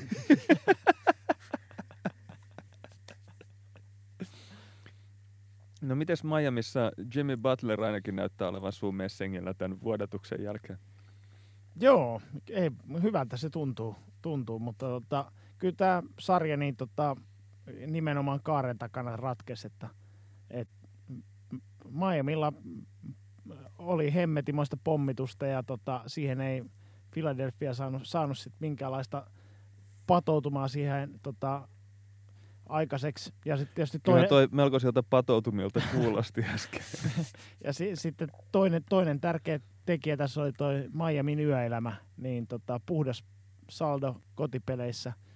Joel Embiid ei tainnut tota, hotellilla ehtiä käydä ollenkaan tuossa noiden tota, sarjan aikana, että tota, jo- jossain tissiluolassa se istuskeli he, heittelemässä tota, seteleitä ympärinsä, niin sitten loppujen lopuksi oli, se oli suhteellisen helppo työ sitten viimeistellä toi päästä kärsimyksistään Philadelphian pojat. Onko tissiluolla joku vakiintunut ilmaus? Nyt on. Okei. Eli itäisestä konferenssista toiselle kierrokselle pääsivät siis Milwaukee, joka kohtaa Miamin, ja Toronto, joka kohtaa Bostonin. Eli ennakkosuosikit veivät itäisessä konferenssissa ensimmäisellä kierroksella, ja ne toiset vikisivät. Sitten voidaan siirtyä läntiseen konferenssiin, ja meillä on ensimmäisenä matchupina ykkössijoitettu Los Angeles Lakers, joka voitti 63 peliä, jäivät kolmen voiton päähän Milwaukeeista ja kotiedusta finaaleissa. He kohtaavat Memphisin, joka rypisti kuin rypistikin 40 voittoa kasaan runkosarjasta ja onnistui hivuttautumaan mukaan pudotuspeleihin läntisessä konferenssissa. Myönnettäköön, että tässä oli kahdeksan voittoa eroa tuohon seitsemänneksi sijoitettuun joukkueeseen. Eli tulivat vähän niin kuin pahnan pohjimmaisena mukaan, koska pudotuspeleihin kahdeksan jengiä pääsee messiin. Seuraavaksi arvotaan työkoneet. ja Olli saa valita joukkueensa ensimmäisenä. No niin, tota, mä otan ton Los Angeles Lakers. Eli onnittelut Juuso, sait Memphis Grizzliesin tähän ensimmäiseen pudotuspelisarjaan. Kiitos paljon. Miten Lakers lähtee tähän ottelusarjaan liikkeelle? No tota, me panostetaan siihen, että me ennen pelien alkua niin poserataan semmoisissa niin kuin hassun näköisissä vähän niin kuin joukkuekuva-asetelmissa. Pa- semmoisia pantomiimijuttuja. Tulee tosi hyviä some, somelevityksiä niistä. Ja sitten tota, keksitään jotain tosi, tosi mauttomia sloganeita ja koitetaan rekisteröidä niitä sitten omaksi, omaksi tavaramerkiksi. Erinomaista. Mites Memphisissä, onko teillä edes vähän perinteisempi lähestyminen tähän ottelusarjaan? Me annetaan Jamorantille pirjaa ja katsotaan missä riittää. No, seuraavaksi sitten katsotaan, miten ottelusarja lähtee tästä etenemään. Valitettavasti Staples Centerissä niin on isäntien peijaiset. Ensimmäinen ottelu on aikamoinen teurastus jopa. Ja hemmetin hyviä joukkuekuvia saadaan. Ja toinenkin ottelu taittuu vielä Lakersille, mutta siinä vaiheessa, kun siirrytään sitten Memphisiin pelaamaan, niin ilmeisesti piriä piriä alkaa puremaan ja, ja Memphis voittaa molemmat kotiottelunsa. Anteeksi nyt, 538. Jos Philadelphia voittaa yhden matsin Miami vastaan koko sarjassa, niin miten tää nyt... Kenen tää on? Tää systeemi. Keneen olen yhteydessä? Tässä on semmoinen tilanne, että Memphisillä on kotivoiton todennäköisyys 46 prosenttia Lakersia vastaan. Onks ne Annetun mallin. paljonko Philadelphialla on kotivoittoja tällä? Uhuh. Joo, ja tosiaan tilanne on sellainen, että eh, Philadelphialla kotivoiton todennäköisyys oli 66 prossaa, mutta arpa ei näköjään osunut tässä simulaation realisaatiossa. Mikä sulla putos siellä? Kyllä. Tuokkonen. no niin, eli Memphis sitten tasotti tilanteen eh, kotisalissaan niin, että eh, tuonne tota Los Angelesiin palattiin tasatilanteessa 2-2. Los Angelesissa Lakers taas voitti rajusti ja ottelusarja meni 3-2 tilanteessa ratkaisevan kuudenteen otteluun, jonka Lakers myös voitti ja ottelusarja poikki lukemin 4-2 Lakersille. Mut joku voisi sanoa, että Memphisin kaksi voittoa LeBron Jamesia ja Anthony Davisia vastaan, niin saattoi olla kyllä aikamoinen ylisuoritus joukkueelta tällä kaudella. Vai mitä sanotaan Memphisissä? No kyllä se meni niin, että se jotkut vierasmatseihin ei saatu meidän tota, amfetamiinitoimittaja paikalle, niin se on vaikeampaa, että takakentältä sieltä vaan niin kuin virta. Kotona, kotona vastaavaa ongelmaa ei ollut, että se oli sitten oikeastaan se, että Alex Caruso sai, sai tuota, tuota Jamorantin täyden voiman nahoissaan, ja sehän ei sitten hirveän kaunista ollut losilaisa, mutta tuota, valitettavasti vierasparketille asti ei riittänyt tällä kertaa. No miten sitten Lakers koki tämän ensimmäisen kierroksen? Oliko tämä pelkkä muodollisuus matkalla kohti suurempia asioita vai, vai mitenkö tässä jatketaan? No näin voisi ainakin toivoa, että siellä lasinilkka Anthony Davis vähän oli kolhu, kolhuista kärsi Memphisin peleissä. Sitten tota LeBron James sai suoristettua rivit tämmöisillä passiivis-aggressiivisilla subtweeteillä. Niin tota, sitten, sitten alkoi tapahtua hommat ja lopullisen sen kuudennen pelin sitten ratkaisi Dion Waiters, heitettiin kehiin ja tota, hän siellä hääri sitten pyörämyrskynä ja tota, siihen ei enää löytynyt sitten vastausta Memphisiltä. Miten se tota, Davisin nilkka? Katsotaan, onko enemmän henkinen vai fyysinen vamma. Nähdään seuraavilla kierroksilla. No niin, sitten kaikkien odottama ää, ää, kohtaaminen. Kakkossijoitettu Los Angeles Clippers vastaan ää, tota, kaikkien NBA-tuokiolaisten suosikkijoukkue Dallas Mavericks, joka tulee seiska sijalla ottelusarjaan. Clippersille runkosarjassa 50 voittoa, äh, 56 voittoa, Dallasille 48. Seuraavaksi arvotaan työkoneet ja todetaan, että Juuso saa valita ensimmäisenä joukkueensa. No kyllähän mä valitsen oman suosikki joukkueeni koko NBS, eli Dallas Mavericks. Näin. Mä jo hetken aikaa mietin, että mikä sun suosikkijoukkueesta tällä kertaa on kyseessä. ja, ja tota, tarkoittaa siis sitä, että Olli saa oman suosikkijoukkueensa Clippersin tällä hetkellä Ollilla on studiossa hyvin tyhjä katso, kun hän miettii, että minkä takia se olisi hänen suosikkijoukkueensa. Michael Olovo Kandi forever. Näin. No mites tota Clippers tähän sarjaan sitten lähtee? No tota, meillä on kolme asetta, tärkeää asetta. Yksi on se, että Steve Ballmer katsomassa ihan jotain päätöntä showta vetää ja se sotkee Dallasin keskittymisen. Lou Williams, Montrezl Harrell, pick and rollia vaihto viisikoita vastaan, niin tota, sillä, sillä tota päästään pitkälle. Ja sitten tietysti tärkeimpänä on se, että nyt kun pudotuspelit alkaa, niin sitten lopetetaan se load management ja pelutetaan parhaita. No mites Mavericks tätä ongelmaa sitten lähestyy? No mehän ollaan valmistauduttu tähän Balmer, Balmer-ongelmaan sillä, että meillä on Mark Cuban ollut viimeistä vuotta omistajana, niin me ollaan totuttu sekopäisiin omistajien, sillä ei ole mitään väliä enää. Ää, mutta muuten me luotetaan siihen, että meidän hyökkäys se on niin tehokas, että hienoiset pienet puolustuspään ongelmat tai levypallo-ongelmat ratkaistaan sillä, että me vaan skorataan enemmän kuin toinen joukkue. Eli tässä kohtaa Clippers saa sitten oikeastaan molemmissa päästä tehdä ihan mitä haluaa, niin ei sillä ole mitään väliä, koska meidän hyökkäys, se, se myllyttää sellaista tahtia ja siinä, siinä ei kaveri pysy kyydissä enää. Näin. Näillä eväillä lähdetään ottelusarjaan ja homma menee sillä tavalla, että Staples Centerin taika ei vieläkään petä, eli Clippers voittaa molemmat kotiottelunsa sarjan alkuun näytöstyyliin. Kolmas peli menee ihan viime sekunneille jopa on hyvin hyvin tiukka, mutta sekin kääntyy valitettavasti sitten kyllä Clippersille. Ja Siellä Kawhi Leonardin kulmahypäri niin pomppii 14 kertaa raudassa.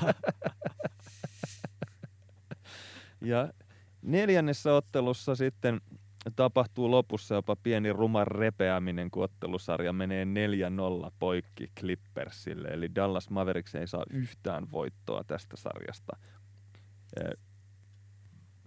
tilastoihinsa. Miten tämä nyt helvetti meni tällä tavalla, Juuso? Voitko selittää? No, tässä nyt kävi sitten kuitenkin lopulta niin, että tota, meidän hyökkäys, hyökkäys pu, puksutti tällä tavalla tota, 131 points per possession tahdilla, mutta, mutta kun ei se riitä.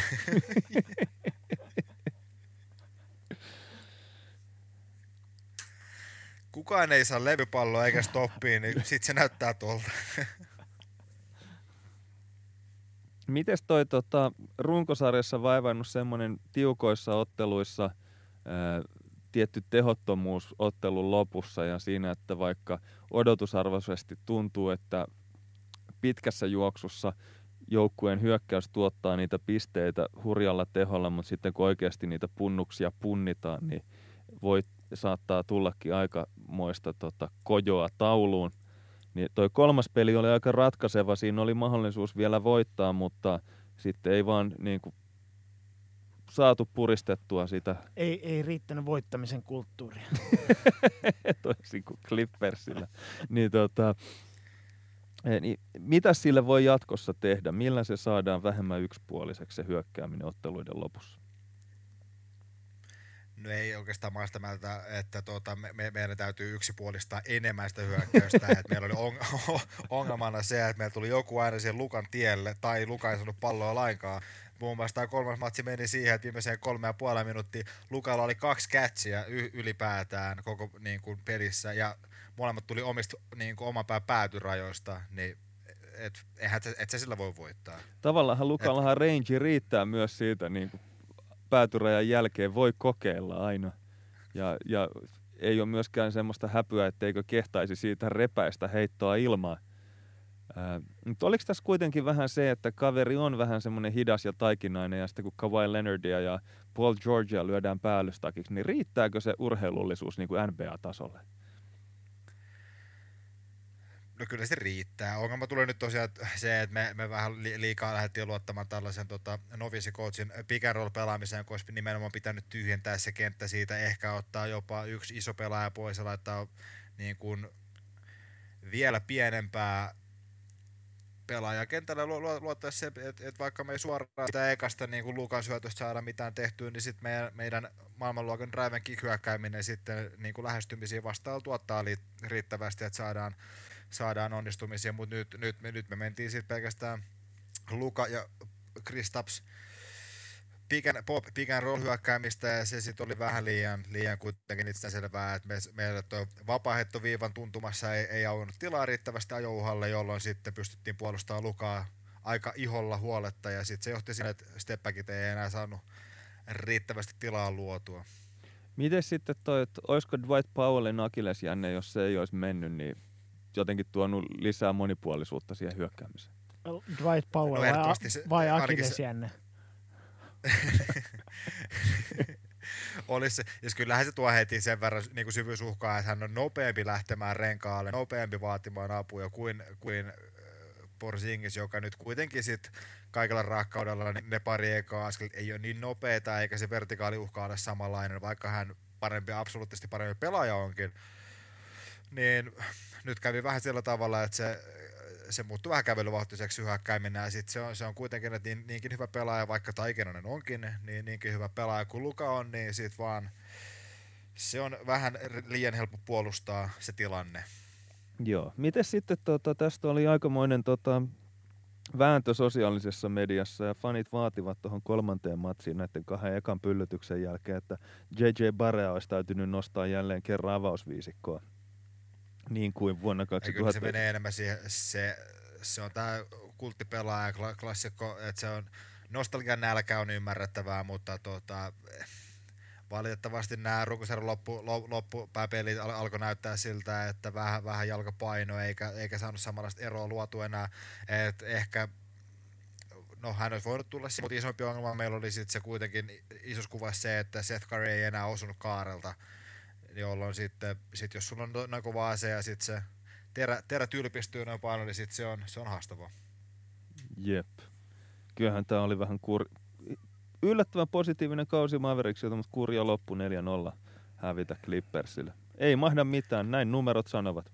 Niin, tässä tuli taas vähän niin kuin isät, isät ja pojat ilmiö tässä pelissä, että tota, kummasti se Karrinkin tota, kolmosten tykittäminen on vaikeampaa, kun siellä on Patrick Beverly on paidan sisässä liimaantuneena ja tota, En saa mennä sinne. ja tota, ää, hy- hyvä kausi tota, Slovenian ihmepojalta, mutta tota, siinä kun vuorottelee Kawhi Leonard ja Paul George neljän pelin ajan tota, kiinni, niin tota, kyllä se sen verran hidastuu se meno sitten, että tota, voittoja on vaikea kairata. Clippersillä niin isoin pelko oli se, että ol- olisi alettu pelata tota, palloa Bobanille sisään, niin Ivica Chubac ei olisi ihan riittänyt tota, rahkeet, mutta tota, sen verran harvinainen virhe Rick Carlisleilta, että tota, istutti Bobania liikaa penkillä. Joo, Boban ei saisi ikinä istua penkillä.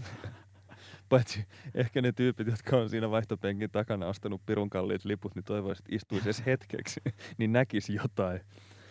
Mutta joo, kurja tilanne, Clippers jatko. Kyllä tämä vei vähän terän tästä meidän simulaatiosta. Olisi pitänyt rämpätä joku eh, vähän mukavampi replikaatio tästä näin. Siirrytään seuraavaan pudotuspelisarjaan. Kolmas sijoitettu Denver Nuggets hostaa kuutossijoitettua Houston Rocketsia.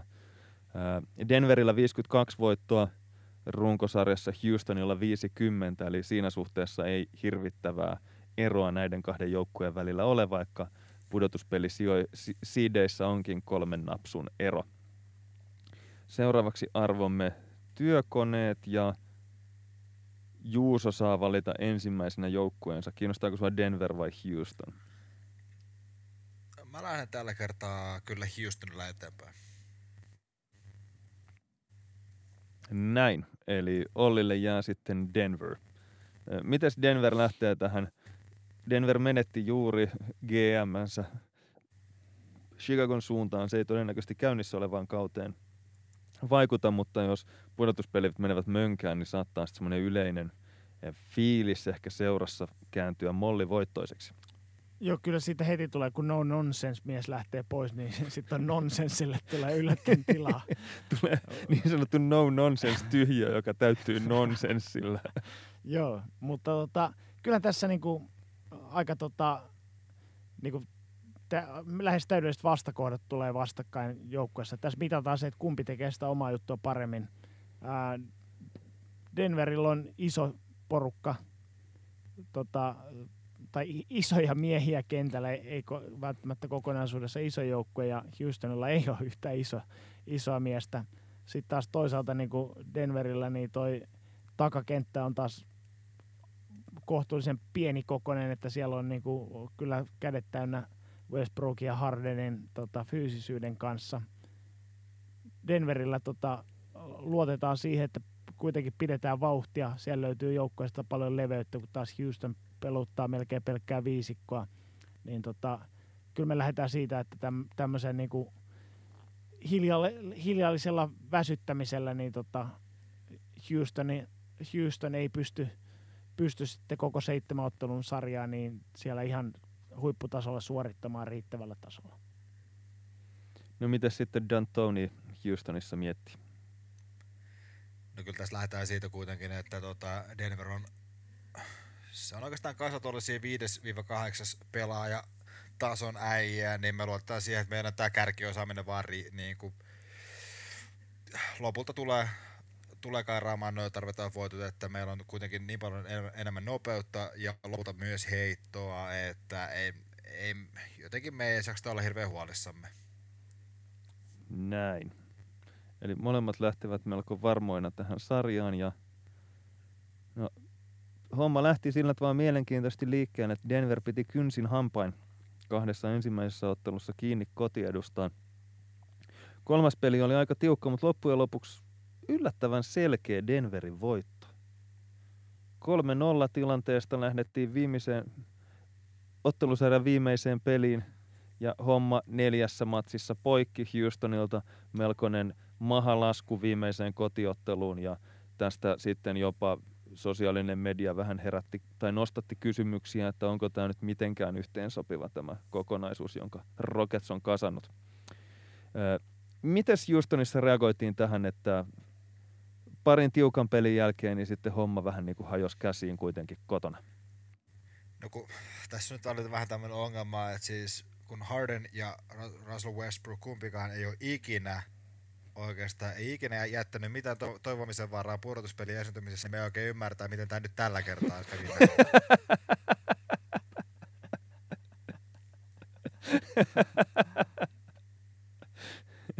Siinähän oli kuitenkin siis ajatuksen tasolla niin tämmöinen hyökkäyspainotteinen pieni kokoonpano, niin olisi voinut tehdä aika pahakin jälkeen Nuggetsista, mutta minkä takia te ette sitten pystyneet niin kuin tuhoamaan Jokicin ankkuroimaa puolustusta näinkään rajuilla hyökkäyspään pelaajilla kuin Harden ja Westbrook. No nimenomaan ankkuroimaan. Siis me, me luotettiin siihen, että tuo 250 kiloinen budjetti Hakim saataisiin nyt jotenkin niin kuin sekoitettua ja pois peleistä, mutta ei me niin kuin, ei sit loput vaan siitä, että, että siinä kohtaa kun Russell Westbrook lähti tuohon tohon, niin hylkätön pelityyli, mikä hänellä oli, oli tosi hyvin toiminut tuossa kauden mittaan, jätti ne tyhmät kolmoset ja vähän ne turhemmat kahden pisteen vedot, niin kaikki oli hyvin, mutta sitten ensimmäinen kasa, kasa tota, säkistä irronnutta kakkaa tuulettimeen, niin sitten sit palattiin vanhoihin hyviin tapoihin ja sitten sit, sit me nähdään mitä tapahtuu. Et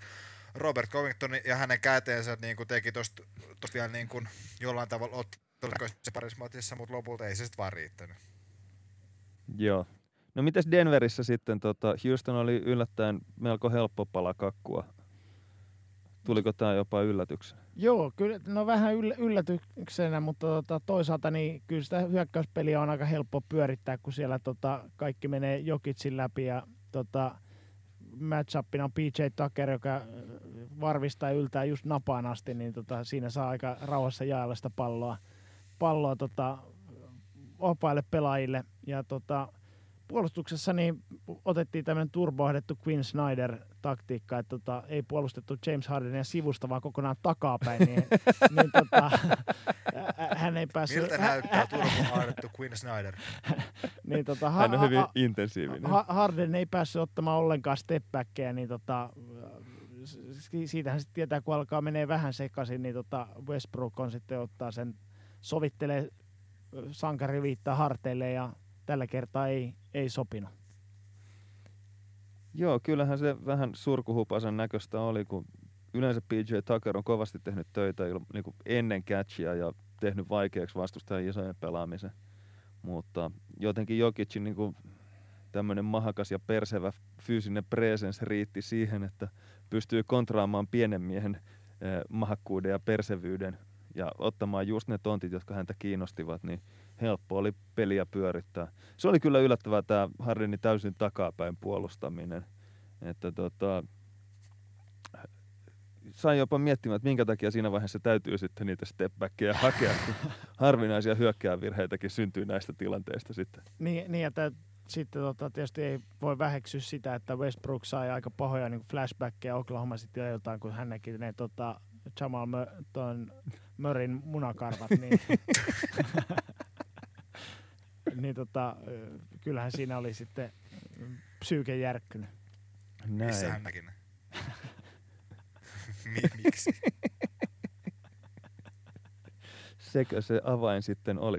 Väh, Sit... väh, vähän vilautettiin ennen ylösheittoa. Sitten meillä on vielä viimeisenä läntisen konferenssin ensimmäisen kierroksen ottelusarjana jäljellä nelossijoitettu Utah Jazz äh, 51 voitolla.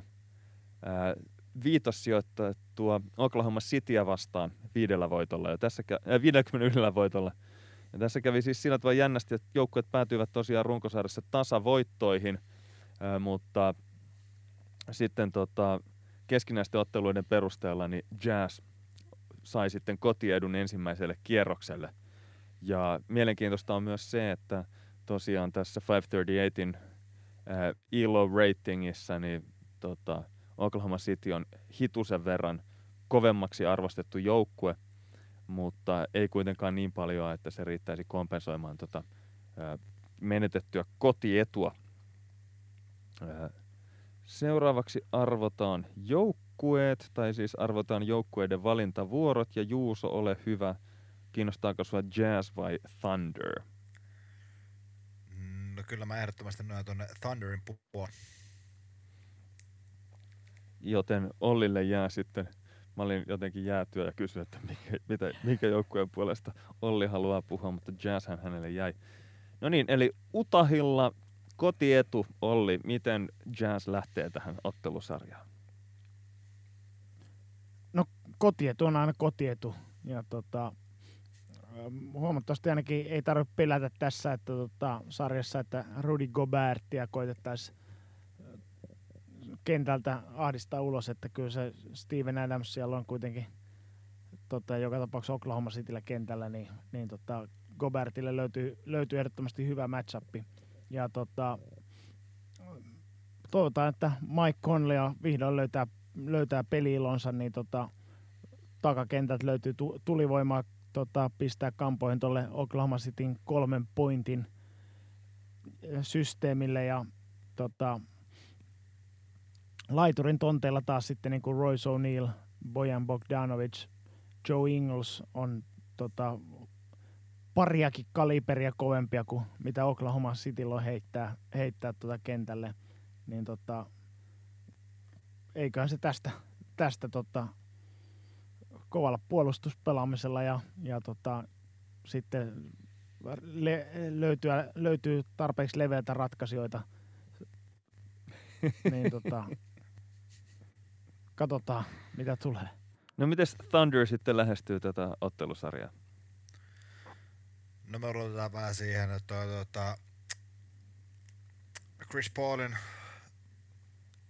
nuoret polvet kestää vielä tämän, tämän sarjan ainakin. Ja tota, ja tota, tota, kyllä me lähdetään, me lähdetään nyt siitä, siitä liikkeelle, että meillä on takakentällä kuitenkin etu, että kaverilla on niin kuin NBAn ehkä niin seitsemänneksi paras kuudes mies on heidän niin kuin hyökkäyksen johtohahmona Donovan Mitchellin muodossa. Et, tuota, me luotetaan, että me pystytään siitä, siitä saamaan selkeä etu meille. Ja meillä on vähän kyllä tuohon Gobertiin suunnitelmia sillä, sillä mielellä, että me saataisiin vähän pienemmällä viisikolla mies ongelmien ja ehkä jälleen, no ei voida puhua enää shokista tässä kohtaa, mutta saataisiin saatais mies, mies ulos, ulos pelikentältä pelattua jälleen kerran playereiden aikaa. Näin. Ketä te laitatte kentälle? Abdel Naderi vai?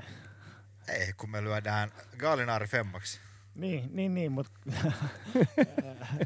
jos Oklahoma Cityllä on viisi pelaajaa niin, niin, ja otatte yhden niistä pois, että Adamsi, niin kenet te laitte sinne tilalle? Mitä meillä on? Meillä on siellä tota...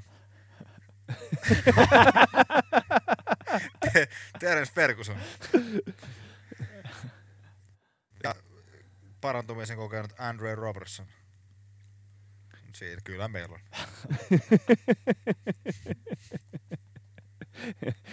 Ei saa kysyä noin vaikeita. Ää, tota, ottelusarja lähti sitten. Utaho oli tehnyt koko runkosarjan kotiedun eteen töitä ja piti ensimmäisessä ottelussa tiukasti pintansa, mutta jos Olli sanoi, että kotietu on kotietu, niin sitten jos häviää tokan matsin kotona, niin ei se enää ole kotietu sen jälkeen. Eli Thunder onnistui riistämään kotiedun ää, tota, ottamalla näiden pudotuspelien ensimmäisen tämmöisen vierasvoiton näissä kahdessa ekassa kotimatsissa mistään ottelusarjasta ja sen jälkeen sitten Thunder piti kiinni vielä kotiedustaan sillä tavalla, että kun viidenteen otteluun palattiin Salt Lake Cityin, niin Thunderilla oli 3-1 johto. Ja siellä kotietu sen verran Jeesus Jazzia, että pystyivät venyttämään ottelusarjan kuudenteen otteluun – mutta siinä vaiheessa sitten Thunder otti ohjat käsiinsä ja voitti ottelusarjan 4-2. Eli snadina upsettina Oklahoma City Thunder viitossiidillä jatkoon 4-2. Mites Jazz kommentoi tätä ikävää tappiota? No tota, ihan selvästihän täältä niinku syntipukiksi kaivetaan Mike Conley. Et tota, vähän oli vaikea kausi paljon odotettiin häneltä ja ihan sitä ei saatu. Ja tota, sitten tiukan, tiukan hetken koettaessa niin tota, laitetaan kilometri tehtaalle ja koitetaan etsiä sieltä sitten tota, Mitchellin ja Gobertin rinnalle sitten uutta, uutta tekijämiestä. Uh, untouchable Royce O'Neal ei ollut tarpeeksi, ja edes rikkaan miehen Jordan Clarkson, eli Jordan Clarkson, niin tota, ei riittänyt tässä heittokilpailussa. Miten tämä sitten tota Jazzin joukkuetta tuossa runkosarjan loppupuolella vaivannut omituinen keuhkokuume ja semmoinen kova flunssa, joka kiersi jätkältä toiselle, niin kuinka hyvin pelaajat oli toipunut sitten tähän näin niin kuin pudotuspeleihin?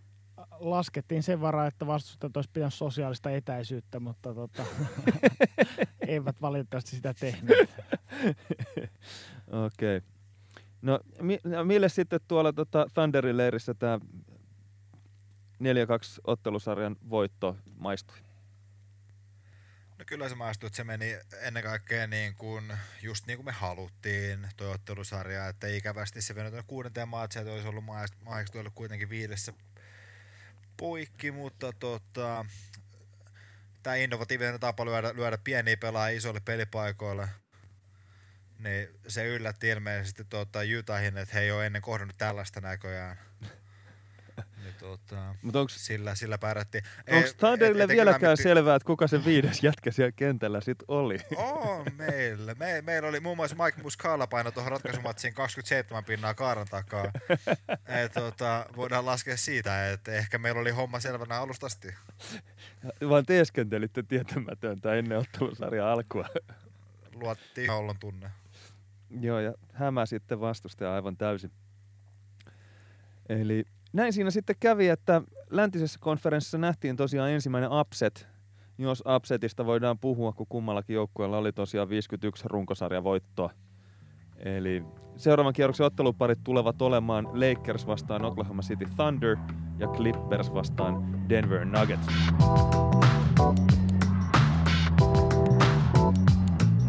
Mutta tätä ennen palataan itäiseen konferenssiin ja aloitetaan siellä toisen kierroksen pelit otteluparilla Milwaukee Miami ja arvotaan työkoneet. Ja Olli saa valita ensimmäisenä joukkueensa. Kiinnostaako sua Milwaukee vai Miami? Tota, voittavaa joukkuetta ei vaihdeta, eli jatketaan Miamin puikoissa. Tarkoittaa sitä, että Juusolle jää Milwaukee Bucks. Milwaukee Bucks lähtee kotiedulla ottelusarjaan, niin mitäs Juuso kommentoit? No tuttua joukkuetta on kiva lähteä luotsaamaan eteenpäin, että tuota, edelleen mä lasken sen varaa, että meillä on materiaali, materiaali etu, ja tuota, No, kyllä me niin kuin luotamme siihen, että meillä löytyy, löytyy päällystakki tuohon, tuohon Jimmy Butleriin, että tota, hän oli, hän oli kuulemma, kuulemma edellisessä sarjassa Philadelphia vastaan ollut erinomainen ja tota, pystynyt vastaan kaikki odotuksia kaatamaan entisen seuransa, niin, niin me on nyt aika paljon videohuoneistoja ja löydetty siltä tiettyjä pelaamisessa ja me ollaan mun mielestä valmiit viemään viemään ne vahvuudet heiltä pois. Okei. No miten sitten Miami? Millä lähdetään runkosarjan voittajaa kaatamaan? No me lähdetään kyllä niin kuin sekoittamaan, tota, koitetaan viedä Milwaukeea pois sieltä mukavuusalueelta, että tota, Bam Adebayo pointtisentterinä, niin tota, aika ikävä matchup sitten tota, Lopesin veljeksille. Vielä ikävämpi matchup meille on toki Janis Antetokounmpo, mutta, tota, äh, mutta, mutta minkäs teet? On, on meillä sinne heittää tota Andre Iguodala tota, ja Jay Crowderia päällystakiksi. Niin, Jake tota, Crowder on kova jätkä pelannut Dallas. Niin, sanotaan näin, että on se parempi kuin että pelattaisiin vajalla. näin. No, niinhän siinä kävi, että kaksi ensimmäistä matsia vedettiin Bissää ja Bratwurstia sitten tota Milwaukee hengessä. Ää, ottelusarja siirtyi Miamiin. Miami kolmannen peli vei selkeästi nimiinsä, mutta sitten neljäs ja viides peli – katkaisivat Miamin kamelin selän, eli äh, Milwaukee vei vieraspelin nelosmatsissa ja lopetti ottelusarjan kotona viidennessä pelissä. Äh, Milwaukee jatkoon 4-1. Miami Heat, miltä nyt tuntuu? No tämmöinen kunniakas tappio, tappio niskassa lähdetään sitten tota, nostelemaan puntteja ja juoksemaan juoksumatolla, että ollaan vielä kovemmassa kunnossa seuraavalla kaudella. Oliko toi yllättävän vaikea teille sitten loppujen lopuksi toi Milwaukeein puolustus, jossa ne isot kolossit ei järkähtäneetkään sieltä korjaalta ja Bama Bayo sitten sai jonkunnäköistä handoffia tiputella siinä pitkän kakkosen etäisyydellä ja häntä oikeastaan yllytettiin kokeilemaan, että jos hänellä semmoinen hypäri olisi. Joo, että tota, kovia heittäjiä meiltä löytyy, löytyy paljon, mutta tota, se on vaikeaa, jos ne kaikki heitot tulee staattisista tilanteista, että mitään niin sisään ulos peliä ei saatu, saatu tonne aikaiseksi. Ää, Jimmy Butlerilla aika tota, tekemätön paikka, kun Jannis pistää siihen klämpsit, että tota, sen jälkeen onkin aika vähissä sitten se, se tota, pelinteko tekokyky. Tuliko teille yllätyksenä tämä Jannisin yksi vastaan yksi puolustus? Ei missään nimessä olla mennyt pelejä katsottu tältä kaudella aikaisemmin. Ei, tarkoitan siis sitä, että kaveri pystyy tuolla tavalla niin kuin fokusoimaan koko keskittymisensä siihen niin kuin puolustuspään tekemiseen, eikä semmoiseen tota, täy, äh, miten sanotaan, kaiken kattavaan yleiseen hurlumheihin. No ei se, että jos sulla on ylivoimaisesti liigan paras pelaaja molemmissa päissä kenttään, niin tota, kyllä siinä saa peilin katsoa, jos, jos tota, hänen hyvyytensä sitten yllättää. Näin. No mitäs Milwaukeeissa yllätyittekö Jani Santokumpon hyvyydestä? Joo, tuli vähän puskesta, mutta kiva, että se nyt tässä kohtaa sitten paljastui meille myös. Ei, kyllä me siis totta kai tiedettiin, tämä oli siis Butlerin kanssa tämä niin kuin asia helpottu hirveästi siinä, kun me tota,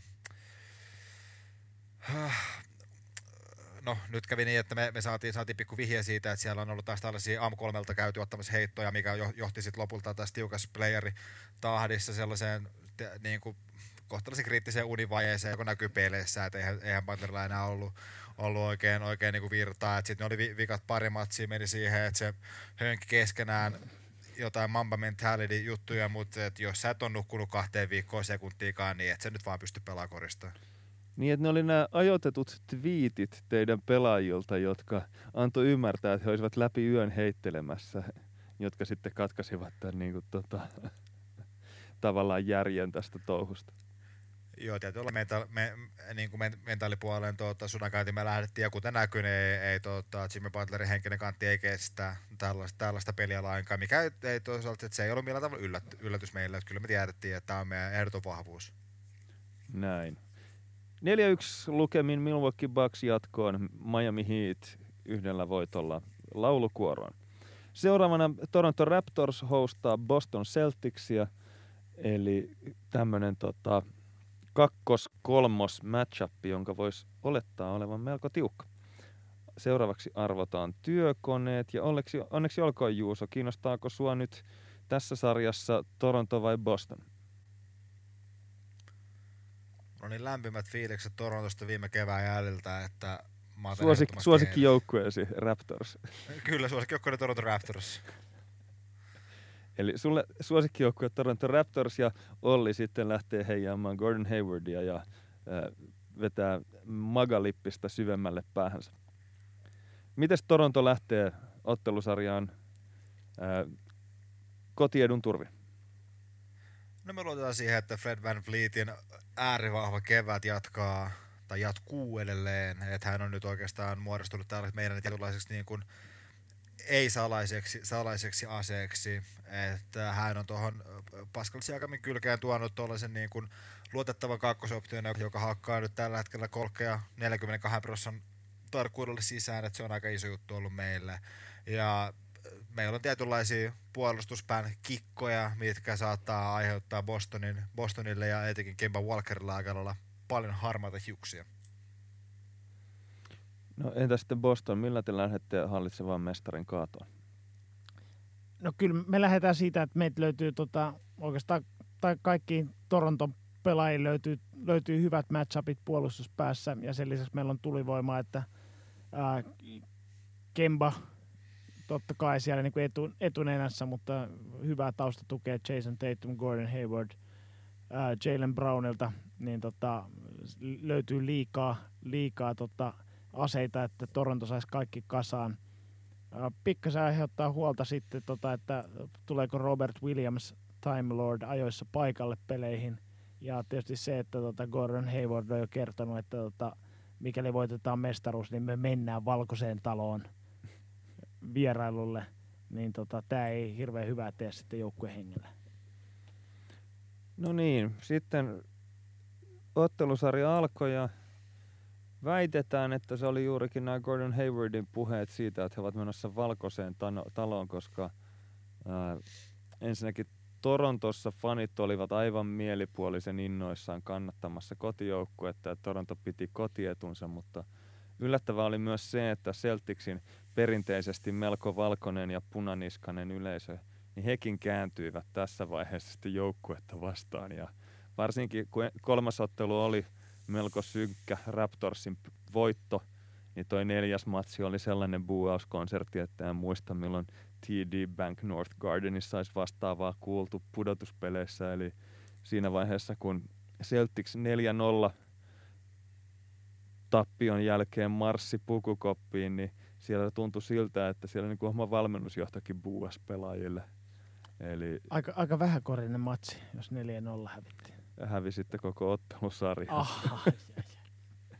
Eli tota, Raptors 4-0 jatkoon. Celtics, olisiko jo vihdoin aika irtisanoutua Gordon Haywardista? Ni, niitä ainakin tuosta tota, maga-ideologiasta olisi syytä. Mutta kyllä tämä tota, vaatii aika, aika tiukkaa peilin kattomista kesän aikana, että tota, näyttää siltä, että, että niin tällä rungolla vaan ei riitä. Että nyt pitää har, harkita sitä, että pitäisikö Danny Aingein pistää tota, siihen ajotielle se kirpparipöytä pystyyn ja tota, alkaa sieltä, sieltä myymään palasia. Mutta tiukka, tiukka tota, itsensä etsiminen on edessä Bostonilla. Näin. No mitäs Toronto sitten koki tämän melko lystikkään neljännen ottelun, jossa ää, tota, Beat LA-tyyppisiin huutoihin niin kuin tottunut Celticsin yleisö, niin sitten oli sitä mieltä, että Beat Celtics vastustivat omiaan. No ei tämä menisi sillä kivasti, että me kuultiin jo eka matsin niin kuin aattona, kun oli vähän tällaista juttua, että Gordon Hayward oli käynyt tuolla tuota, Torontoon sellaisen marketin puolella syömässä lepakkoa ja tuota, jostain syystä nyt kävi sillä tavalla, että se, se oli, se oli aiheuttanut jonkun, jonkunnäköistä pientä, pientä tota, pahoinvointia ja vähän, vähän jonkunnäköistä virustartuntaa vissi ja se oli sitten myllertänyt tuolla äh, Bostonin joukkueessa ja se totta kai auttoi meitä, mutta et ei se poista sitä faktaa, että kyllähän me oltiin paljon paljon parempi joukkue. Ja ylipäätään mun mielestä todisti, sen, että, että, että, että NBAn pori eli Boston pitäisi vihdoin sulkea ulos niin kuin ylipäätään kaikesta urheilusta, että eihän tuosta nyt niin kuin hirveästi nauttinut kukaan, että oli tuollainen niin kuin erittäin rumma vastaan pojat pelisarja. Näin. eli itäisessä konferenssissa finaalissa kohtaavat Milwaukee ja Toronto, ja vielä on selvittämättä läntisen konferenssin finalistit, ja ensimmäisenä meillä on Lakers Oklahoma City tota, pudotuspelisarja, jossa ensimmäisenä joukkueensa pääsee valitsemaan Olli. jatketaan tota Los Angeles Lakersin puikossa. Eli Juuso jatkaa Thunderin äh, puhemiehenä. No miten Lakers lähtee tähän ottelusarjaan sitten? No joo, tota, ensinnäkin lasketaan sen varaa, että tosiaan nämä tota, erilaiset passiivis-aggressiiviset motivointikeinot on sitten niinku tehnyt tehtävänsä ja Anthony Davison on tota, tuo niin sanotusti parhaan, parhaimman, tota, parhaimpansa sitten tuohon pelikentällä. Öö, Danny Green aina rautaa tiukoissa paikoissa, niin saa hoitaa oman leiviskänsä. Ja tota, Dwight Howard, hän on se, se mies, johon tota, johon se Anthony Davisin nilkka sitten murtuu. johon, johon katseet kohdistuu, kun tiukassa paikassa ollaan. No entäs sitten Thunderilla? Katsotteko te jotain pieruhumoristia ratkaisuhetkillä vai onko teillä jotain muuta laittaa kehi? Ne kyllä meillä on ihan niin kuin aikuisia koripallon pelaajia ja, ja tota, ennen kaikkea luotetaan siihen, että Steven Ams ja tota, Nerlens Noel on tuossa yhden sarjan käytännössä läpi istuneena aika lailla tota, energisiä ja täynnä virtaa ja valmiina, valmiina kamppailemaan tota Anthony Davisin nilkan sellaiseen kondikseen, että tämähän tämä sarjahan kääntyy meille. No niin. Mielenkiintoista tässä oli se tässä ottelusarjassa, että Staples Centerissä kun aloitettiin, niin ottelu meni aivan viime sekunneille ja kuinka ollakaan, niin Thunder poistui ensimmäisestä ottelusta voittajana. Toisessa ottelussa Lakers piti pintansa ja äh, Oklahoma Cityin siirryttiin siis 1-1 tasatilanteessa. Ja Lakers jopa varasti kolmannessa pelissä itselleen sitten kotiedun ja takaisin. Ja sitten tota, Thunder voitti neljännen pelin sillä tavalla, että tilanne oli 2-2, kun palattiin uudestaan Los Angelesiin melkoiseen ratkaisuotteluun, joka sekin meni aivan viime sekunneille – mutta Thunderin parempi toteutus vei sitten voiton ja kuudennessa ottelussa Thunder itse asiassa onnistui jopa rypistämään ottelun kotikentällään poikki niin, että ottelusarja meni Thunderille 4-2 ja erityisen hämmästyttävää on se, että Lakersin ö, kotiottelut tässä kyseisessä sarjassa yksi voitto, kaksi tappiota. Mihin tämä homma kaatui? Lakersin puhemiehenä toimiva Olli Segersvärd? No joo, tota, alussa näytti ihan hy- hyvältä, tota, että ollaan kaikki, kaikki tota, samassa veneessä tässä, mutta sitten kun näytti, näytti, että vähän että alkaa sarja kääntyä Oklahoma Citylle, niin tota, LeBron James sitten niin kuin ratkaisevassa pelissä, niin jostain syystä ei, ei heittänyt kertaakaan. Sy- siis ihan va- va- va- vapaista paikoistakin aina vaan syö, syötti kavere, joukkuekavereille palloa. Ja tota, Kyle Kusma sit kiitti siitä ja heitti aina kun kori näky. Niin tota, et sä Kyle Kusmalla mene he, heitolla tota, kauhean pitkälle pudotuspelissä. Miten sitten tota, puheet siitä, että tämä Anthony Davisin jo ekalla kierroksella vähän vääntynyt nilkka, niin olisi lopullisesti sitten särkynyt näistä tota LeBron Jamesin ikävistä twiiteistä. Et onko se, niin kuin, kaverihan ei pelannut noissa kahdessa viimeisessä ottelussa sitten ollenkaan? Joo, Anthony Davis oli jo tota, myymässä, myymässä Los Angelesin kotia ja etsimässä muista kaupungeista sitten itselleen uutta, uutta kotipe, kotitaloa. Että vähän näyttää siltä, että kesä koittaa, niin Davis vaihtaa maisemaa. New Orleansissa löytyisi kiva nuori rosteri, mihin voisi lähteä. Aina vaan ne Zion Williamsonin polvet taisi olla jonkun tuota, puolisukeltajan polvet sitten loppujen lopuksi. Mutta, Mit... mutta siellä aukesi sitten taas aloitusviisikossa paikka. Se pitää paikkansa. Se olisi ihan kiva päästä aloittamaan, jos on semmoinen NBA ykkösviisikon jätkä. No miten sitten Thunder? 4-2 voittoa monet pitävät, asiantuntijapiireissä tästä ei yllätytty, mutta monet pitivät sitä hieman yllättävänä käänteenä tälle sarjalle. No se oli, tähän oikeastaan meidän niin kuin suurin ase oli se, että kun me eka kierros pelattiin täysin erilaista koripalloa, mihin ehkä niin kuin Lakers le, leirissä niin kuin to, on totuttu näkemään meiltä, niin sitten meni aika lailla sekaisin näkö ja heidän scouteista he niin tä, lainkaan olleet varautuneet siihen, että Nerlens Noel pelaa 41 minuuttia per matsi ja su- sulkee Anthony Davisin täysin ulosotteluista. Että tota, se oli ehkä se iso, iso juttu tässä. Toki sitten se, että Mike Muscala 49 prosenttia kolki, kolki edelleen ja, ja, ja, jaksaa hämmästyttää, niin ei se meitä en, niin kuin hämmästä, ei se meillä ole yllätys. Kyllä me tiedetään, mihin Mike pystyy. Hän näytti se Philadelphia niin kuin parhaimmillaan, että mi, mihin hän pystyy. Ja me, me tiedettiin, minkälainen pelaaja me, me, me saadaan hänestä ja se, tota, se, se luottamus nyt maksaa helmää tässä kohtaa. Mutta ennen kaikkea mä nyt haluan nostaa tuon Nerlens Noelin vaikutuksen puolustuspäässä siihen, miten hän pystyy yhden aikamme parasta isosta pelaajista sulkemaan täysin peleistä ulos. Te voitte puhua nilkkavammasta, mutta mä puhun siitä, että Noelin taskussa asuu nykyään Anthony Davis. Näin.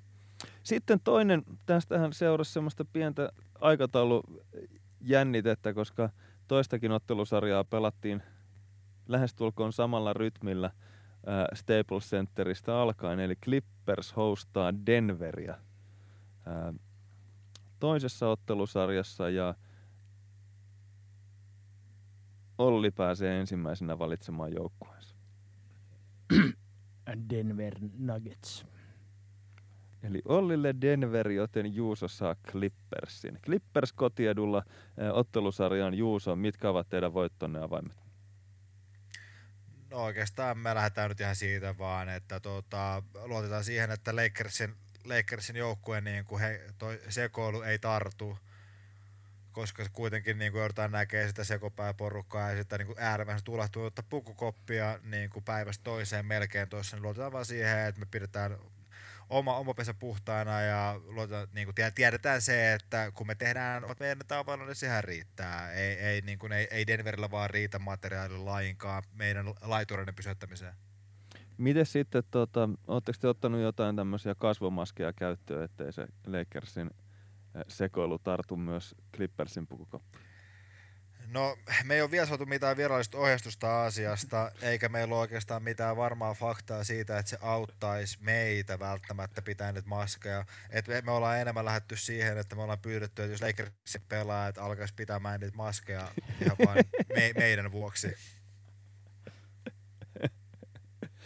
Okei. Okay. No, no mites taas sitten, eh, mites Nuggets lähtee tähän sarjaan? Minkälaiset maskit teillä on?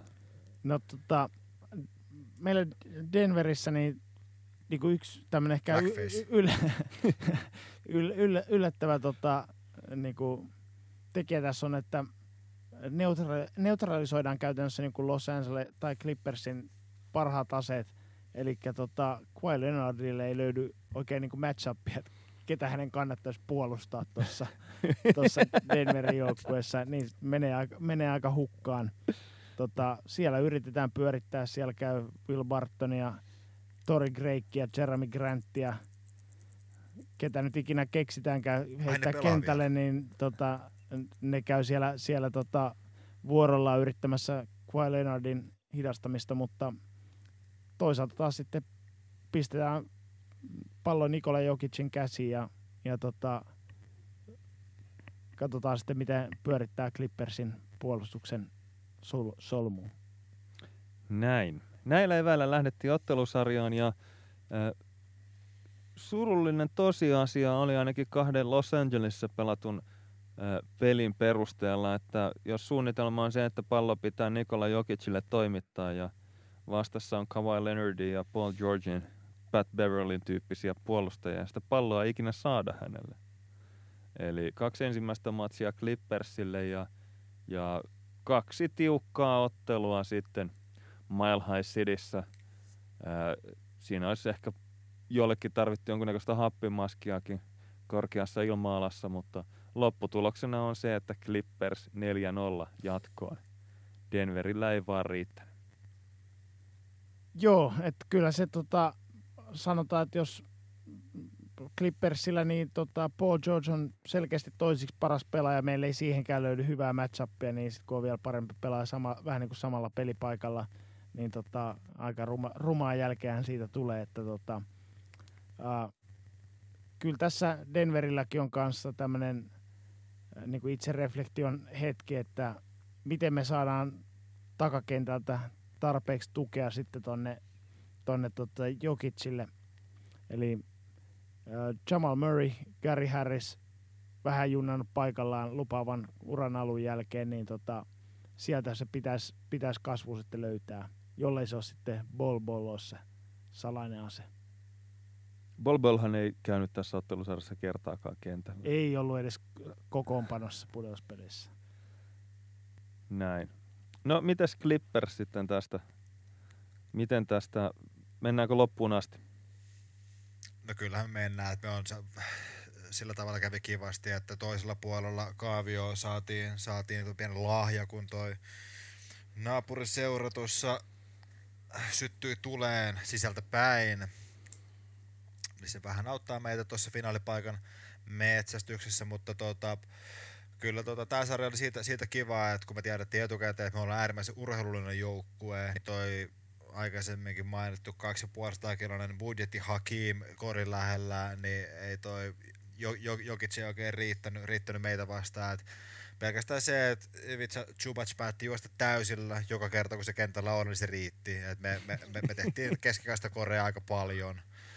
Öö, ja sitten tota, mikä nyt saa tuo, niin kun, jos miettii, miettii tosiaan tota, noiden rosteria, niin sitten toi Vanilla Shake ja, ja sit, se, siihen päälle noin 5-8 niin kun, rotaatiospottien pelaajat, niin ei, ei se vaan niin kuin tosiaan riitä. Et se, on, se, on, se on kiva, kiva runkosarja koristaa, kun sulla on yksi voittava matchup ja sä voit vähän kävellä niitä pelejä eri tavalla, mutta nyt kun me lyötiin intensity tappiin, niin ei, ei enää tota, ei riittänyt.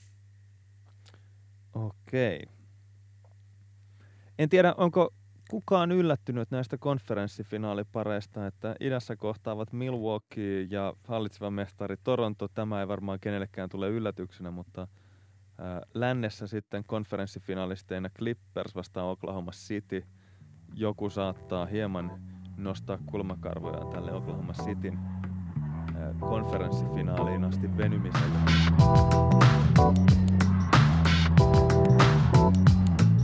Aloitetaan itäisestä konferenssista Milwaukee vastaan Toronto pudotuspelien ykkös- ja tota, kakkossijoitetut joukkueet arvotaan työkoneet. Ensimmäisenä joukkueensa valkkaa Juuso. No kyllä mä lähden tuota suosikkijoukkoina Toronto Raptors. Eli Ollille suodaan Milwaukee. Milwaukee lähtee koti edulla ottelusarjaan. Miten Olli kommentoi? No tota, runkosarjassa oltiin tota, aika lailla vakuuttavia. Pudospelien ekat kierroskin jyrättiin 4-0. Sitten tota, vähän ehkä alkoi niinku se keskittyminen herpaantua, että onko tämä näin helppoa. Mutta sitten Miami otti sen yhden, to, yhden voiton ryösti meiltä, niin tota, se palautti sen keskittymisen taas kohdille ja nyt ei mitään semmoista asennevammasta pelkoa sitten, sitten konferenssifinaaleissa. Ja tota, uh, ollaan todella nälkäinen joukkue. Eli tota, vaikka hieno kausi on takana, niin, niin tota, ilman mestaruutta se jää vähän laimeeksi. Niin tota, kyllä se latautuminen on, on sillä, sillä tasolla, että tämä materiaaliero ero kuitenkin kallistuu Milwaukeein tota, puoleen selvästi, että ei pitäisi olla suurempia pelkoja sitten Torontoa vastaan. Ähm, Pascal Siakam hyvä pelaaja, mutta ei ole mitään Janni Santokumpon rinnalla. No mitäs tähän kommentoi Toronto ja Pascal Siakam? No oikeastaan sen verran vaan, että Pascal Siakam on, hän on niin nopeampi, monipuolisempi ja parempi heittäjä kuin Jaani Santokumpo. Että mä en oikein tiedä, mistä tällainen kateellinen äänisävy tuohon löytyy Ollilta, mutta öö, kyllä me luotaan siihen, että meidän, meidän, meillä on tietynlaisia puolustuspäin kikkoja, millä me saadaan toi Janis vähän pois pois sen mukavuusalueelta, pois sen parhaasta terästä ja samaan aikaan meillä on tota, keväällä, keväällä vähän u- uutta vauhtia polviinsa hakenut Marga Sol on, on tota, oikeastaan kumpaan tahansa, tahansa Lopesivedestä vastaan val, valmiina, valmiina voittamaan oman matchupinsa ja sitten siihen edelleen Timotista kevättä pelaava Fred Van Vliet, joka on valmiina tuki, äh, tykittämään Kaarta kyllä siihen tahtiin palloa keskelle, että tota, siinä on siinä on Eric Bledsoella ja 95-vuotiaalla George Hillillä kyllä tekemistä. Näin. No, itäisen konferenssin äh, finaalit lähtivät tutuissa tunnelmissa liikkeelle. Milwaukee piti kotietunsa jälleen kerran kaksi voittoa Milwaukeeissa. Siirryttiin rajan toiselle puolelle Torontoon, jossa tahti oli edelleen samanlainen, eli kotijoukkueen nimissä mentiin. Toronto voitti molemmat ottelunsa, kolmannen ja neljännen pelin siis. Viidenteen matsiin palattiin Torontoon, äh, korjaan palattiin Milwaukeehin ja Milwaukee voitti jälleen kotonaan. Ottelusarjan kuudennessa ottelussa oltiin tilanteessa 3-2. Milwaukee johti ja Torontoon kausi oli katkolla. Hallitseva mestari puolusti viimeiseen saakka mestaruuttaan, mutta taipui kuudennessa ottelussa Milwaukeelle. Milwaukee jatkoon 4-2 ja meillä on tällä kaudella uusi mestari. Mestaruus vyö vaihtaa omistajaa.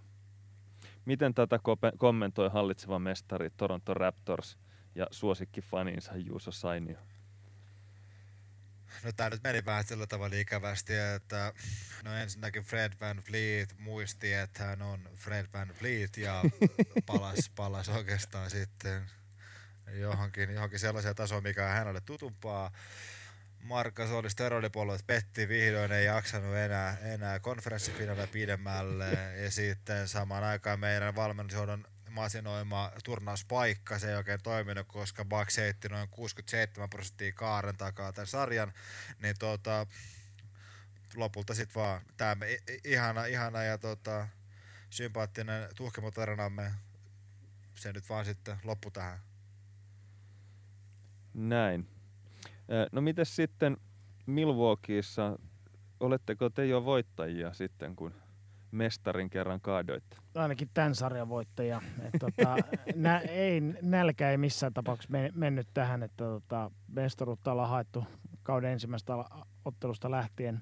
Tota, Toron, Toronto pelaajat niin pelannut siellä tota, oman, oman tasonsa niin kuin ylärajoilla oikeastaan koko kauden, mutta sitten kun tulee Chris Middleton, Janni Santokumpu, Brook Lopesin lihamuuri, niin siitä ei enää mennäkään läpi. Ja tosiaan niin kuin erilaisia puolustusmuotoja käytettiin sitten, ko- koitettiin saada Jannis sitten tota, pois tolaltaan, mutta sitten kun sulla tulee Dante Di Vincenzo ja Pat Connaughtonia tulee pommittamaan tota, vaihtopenkiltä, niin noin vapaista heitoista ja Kyle Korverkin voidaan sinne laittaa, laittaa tykittämään, niin tota, tosiaan se 68 prosessit kolmoset, niin, niin tota, niillä, niillä pääsee aika pitkälle. Tota, Arsen Iljasov, hänkin no, tota, oli mies paikallaan tässä sarjassa. Loistava. no niin, sitten siirrytään läntiseen konferenssiin. Clippers hostaa Oklahoma City Thunderia, joka roikkuu edelleen pudotuspeleissä messissä. Äh, jokaisessa ottelusarjassa siis ollut vieras joukkueena, eli aloittanut äh, alta vastaajana ottelusarjansa. Ensimmäisessä, korjaan, mitä mä sekoilen, pitäisi varmaan arpoa teille jotkut jengit. Äh, niin. Äh, ensimmäisenä joukkueensa valitsee Juuso Sainio. Otatko äh, Clippersin vai Thunderin? Mulla on tällainen äärimmäisen syvä tunne sinne syntynyt tämän mun suosikkijoukkojen Oklahoma Cityn kanssa, niin mun on pakko varmaan jatkaa sen kanssa tästä päätyy asti. Näin. Eli Ollille jää Clippers. Miten kotijoukkue Clippers lähtee tähän sarjaan? No sanoisin, että käytännössä jokaisella paikalla, pelipaikalla, niin me ollaan isompi ja fyysisempi. Ja tota, varsinkin se Oklahoma Cityn suurin heikkous on siellä, siellä tota laiturin paikoilla. Ja kuinka ollakaan meillä kaksi parasta pelaajaa pelaa sitä paikkaa, niin tota, meillä löytyy päällystakkeja kaikille Oklahoma Cityn vaarallisemmille pelaajille, Chris Paulille, Shai Gilgos Alexanderille, mutta tota, heillä ei löydy mitään, millä pysäyttää meidän parhaat pelaajat. Näin. Miten Oklahoma City kommentoi tätä toppatakkiproblematiikkaa, että vastustajalla on semmoisia valtavia toppatakkeja, jotka voi laittaa kenen tahansa päälle ja teillä on vähän semmoista napakampaa pikkutakkia sitten No kesä, kesäkuussa ei se ole niin iso ongelma enää.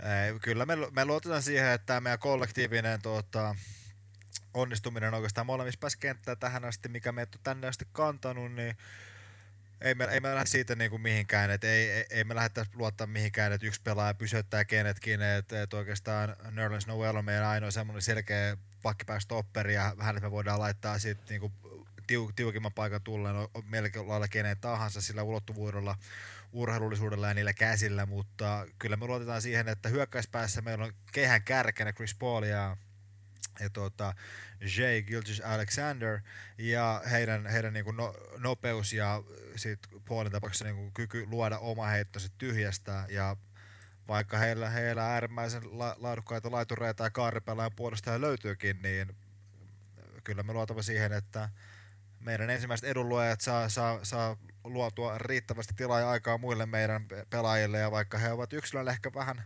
köykäisempiä paperilla, niin sitten kun sitä tilaa ja aikaa riittävästi saadaan luotua, niin kyllä nekin, nekin pojat sieltä palloa säkkiin laittavat. Näin. Sitten heitellään 20 sivuista nappaa ja lisätään siihen kotietumodifierit ja todetaan, että ensimmäisessä ottelussa Clippers voitti Thunderin hyvin selkein luvuin, mutta toisessa pelissä sitten jälleen tiukka ottelu, tiukat viime sekunnit, hieman kantelua erotuomareille ja kaiken näköistä muuta ilkeää mindgamea ja Thunder riisti Clippersiltä kotiedun tasoittamalla ottelusarjan yhteen yhteen Los Angelesissa. Tämän jälkeen palattiin Oklahoma Cityin, tai siirryttiin Oklahoma Cityin, jossa Thunder ensin paukutti Clippersia aivan todenteolla taulun kolmospelissä ja, ja otti vielä niukan voiton neljännestäkin matsista siirtyen 3-1 johtoasemaan. Tämän jälkeen sitten Clippers totesi, että ottelusarja ei suinkaan ole vielä ohi ja pinnisti voiton kotona Staples Centerissä, mutta äärimmäisen tiukassa kuudennessa ottelussa viime sekunneilla Thunderin onnistui kääntää tämäkin ottelusarja voitokseen ja finaaleihin läntisestä konferenssista marssii Oklahoma City Thunder voitoin 4-2. Clippers, miten kommentoitte? Eikö tämän pitänyt olla varma juttu? No piti olla. Sa- saletti tota, lippu finaaleihin. lopulta sitten niin tuossa tota, Oklahoma Cityn puristuksessa niin ensin hajosi Markus Morrisin kasetti. Sen jälkeen tota, Patrick Beverly kiukutteli itsensä, itsensä tota, sitten pois, pois sarjasta ja lopulta sitten niin kostautui se, että kun koko kausi vedettiin tuommoisella load management meiningillä, niin missä vaiheessa ei sitten tota, saatu hitsattua sitä jouk- joukkojen yhteispeliä semmoisiin kantimiin, että tota, se kokonaisuus olisi ollut suurempi kuin tota, yksilöiden summa. Ja sit, sitten kun on noin hyvää ko- kollektiivista koripalloa pelaava tota, eläin vastassa kuin Oklahoma City Thunder, niin tota, jossain vaiheessa tulee rajat vastaan, että ne loistavat yksilötkään ei enää, enää riitä sitten kantamaan joukkuetta. Oliko tämä ongelma, että Kawhi Leonard ilmoitti säästelemänsä itseään finaaleihin ja jätti otteluita pelaamatta load managementin takia? No joku voisi pitää sitä ongelmana. että, tota, et, että joukkueen paras pelaaja ei, ei pelaa, vaikka, vaikka tota, hen, tai persoonana onkin niin, niin tota, hauska kaveri kuin Kawhi Leonard onkin. He's a funny guy. No mites Thunder sitten? Ehkä hieman yllättäen venyitte tästäkin ottelusarjasta altavastaajana voittoon. Mikä on Thunderin menestyksen salaisuus? No oikeastaan se on nyt se, että meillä on tuo henkinen puoli aika lailla hienosti kasassa, että tässäkin ottelusarjassa niin sehän ei, ei Clippersille selvinnyt ennen kuin vasta ottelusarjan jälkeen, että me oltiin, me oltiin pystytty vaihtamaan Markif Morris heille pelaavaan kokoonpanoon, jonka takia sitten se Morrisin kasetti tosiaan petti tärkeimmillä hetkillä. ja sitten pienoisena shokkina varmasti joillekin, että Montrezl Harrell ja Ivica Zubats ei vaan vitospaikalla riitä playoffeissa. Niin sitten me tullaan siihen tilanteeseen, että kun kaverilla pikkus rakoilee sieltä täältä, niin tosiaan, kuten vastaleiristäkin todettiin, niin tämä kollektiivinen hieno korrepallo ja sitten Chris Paulin ja SGAn johdol, niin kuin johdattama, johdattama tota, hyökkäys, hyökkäys siihen päälle, niin kyllä se kun se on, se, kun se on noin tehokasta parhaimmillaan ja ennen kaikkea kun meillä on puolustuspään ankkurina Nerlens Noelin tapainen moniosaaja, jo, jolta ei oikeastaan niin kuin heikkouksia siellä päässä kenttää löydy, minkä jo, jo, jo tota Sam Hinki ties aikanaan, niin sitten se näyttää, että sitten me ollaan finaalissa. Näin. Mites tota, tämähän on vähän poikkeuksellista. Chris Paulilla on nyt kolme game winneria ottelusarjaan. Kaveri on kuitenkin päälle nelikymppisen oloinen tyyppi, niin ei ottelusarjassa kuin näissä pudotuspeleissä, niin miten se on, tota, miten se on mahdollista? keskimatkaheitot, ne on niitä, mitä, mitä aaliarvostaa nykyään. Sitten kun sä hakkaat niistä 72 prosenttia niin kun tässä viimeisessä ottelusarjassa keskelle, niin kyllä sä voitit ottaa. Ja sitten sit kun se sekoittaa vähän toisen joukkueen niin kuin puolustuskonseptia, että yhtäkkiä sun täytyykin venyä vähän eri paikkoihin kuin normaalisti, niin sit se avaa muille, avaa muille tilaa. Ja nyt, nyt kun me nähtiin tässäkin sarjassa se, että jälleen kerran Mike Muscala ampuu kulmakolkit ja kaaren nupista, niin yhteensä 72 prossaa tähän sarjaan, niin en mä tiedä, mitä se niin kuin sit, eh, mi, miten sitä puolustaa enää. Näin. Se jää nähtäväksi, kun äh, siirrytään NBA-finaaleihin, mutta ennen sitä käydäänpäs vielä tämmöinen juhlallinen montaasi läpi siitä, että miten joukkueet ovat tänne finaaliin asti selvinneet. Eli itäisen konferenssin edustaja Milwaukee sviippasi Brooklynin ensimmäisellä kierroksella 4-0.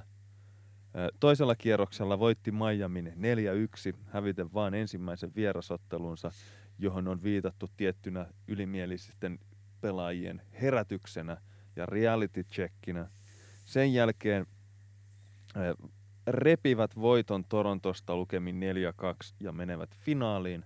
Vastassa on Oklahoma City Thunder, joka on tekemässä melko historiallista vääntöä tässä.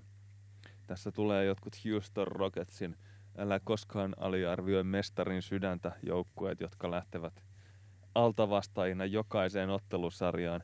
Ainoa vaan, että Oklahoma Cityssä taitaa olla mestarit vielä toistaiseksi aika hakusessa. Eli ensimmäisellä kierroksella altavastaajana 4-2 voitto Utahista, toisella kierroksella ää, 4-2 voitto altavastaajana Lakersista, kolmannella kierroksella 4-2 voitto altavastaajana Clippersista. Ja kysymys kuuluu, että odottaako finaaleissakin 4-2 voitto alta vastaajana Milwaukee Bucksista.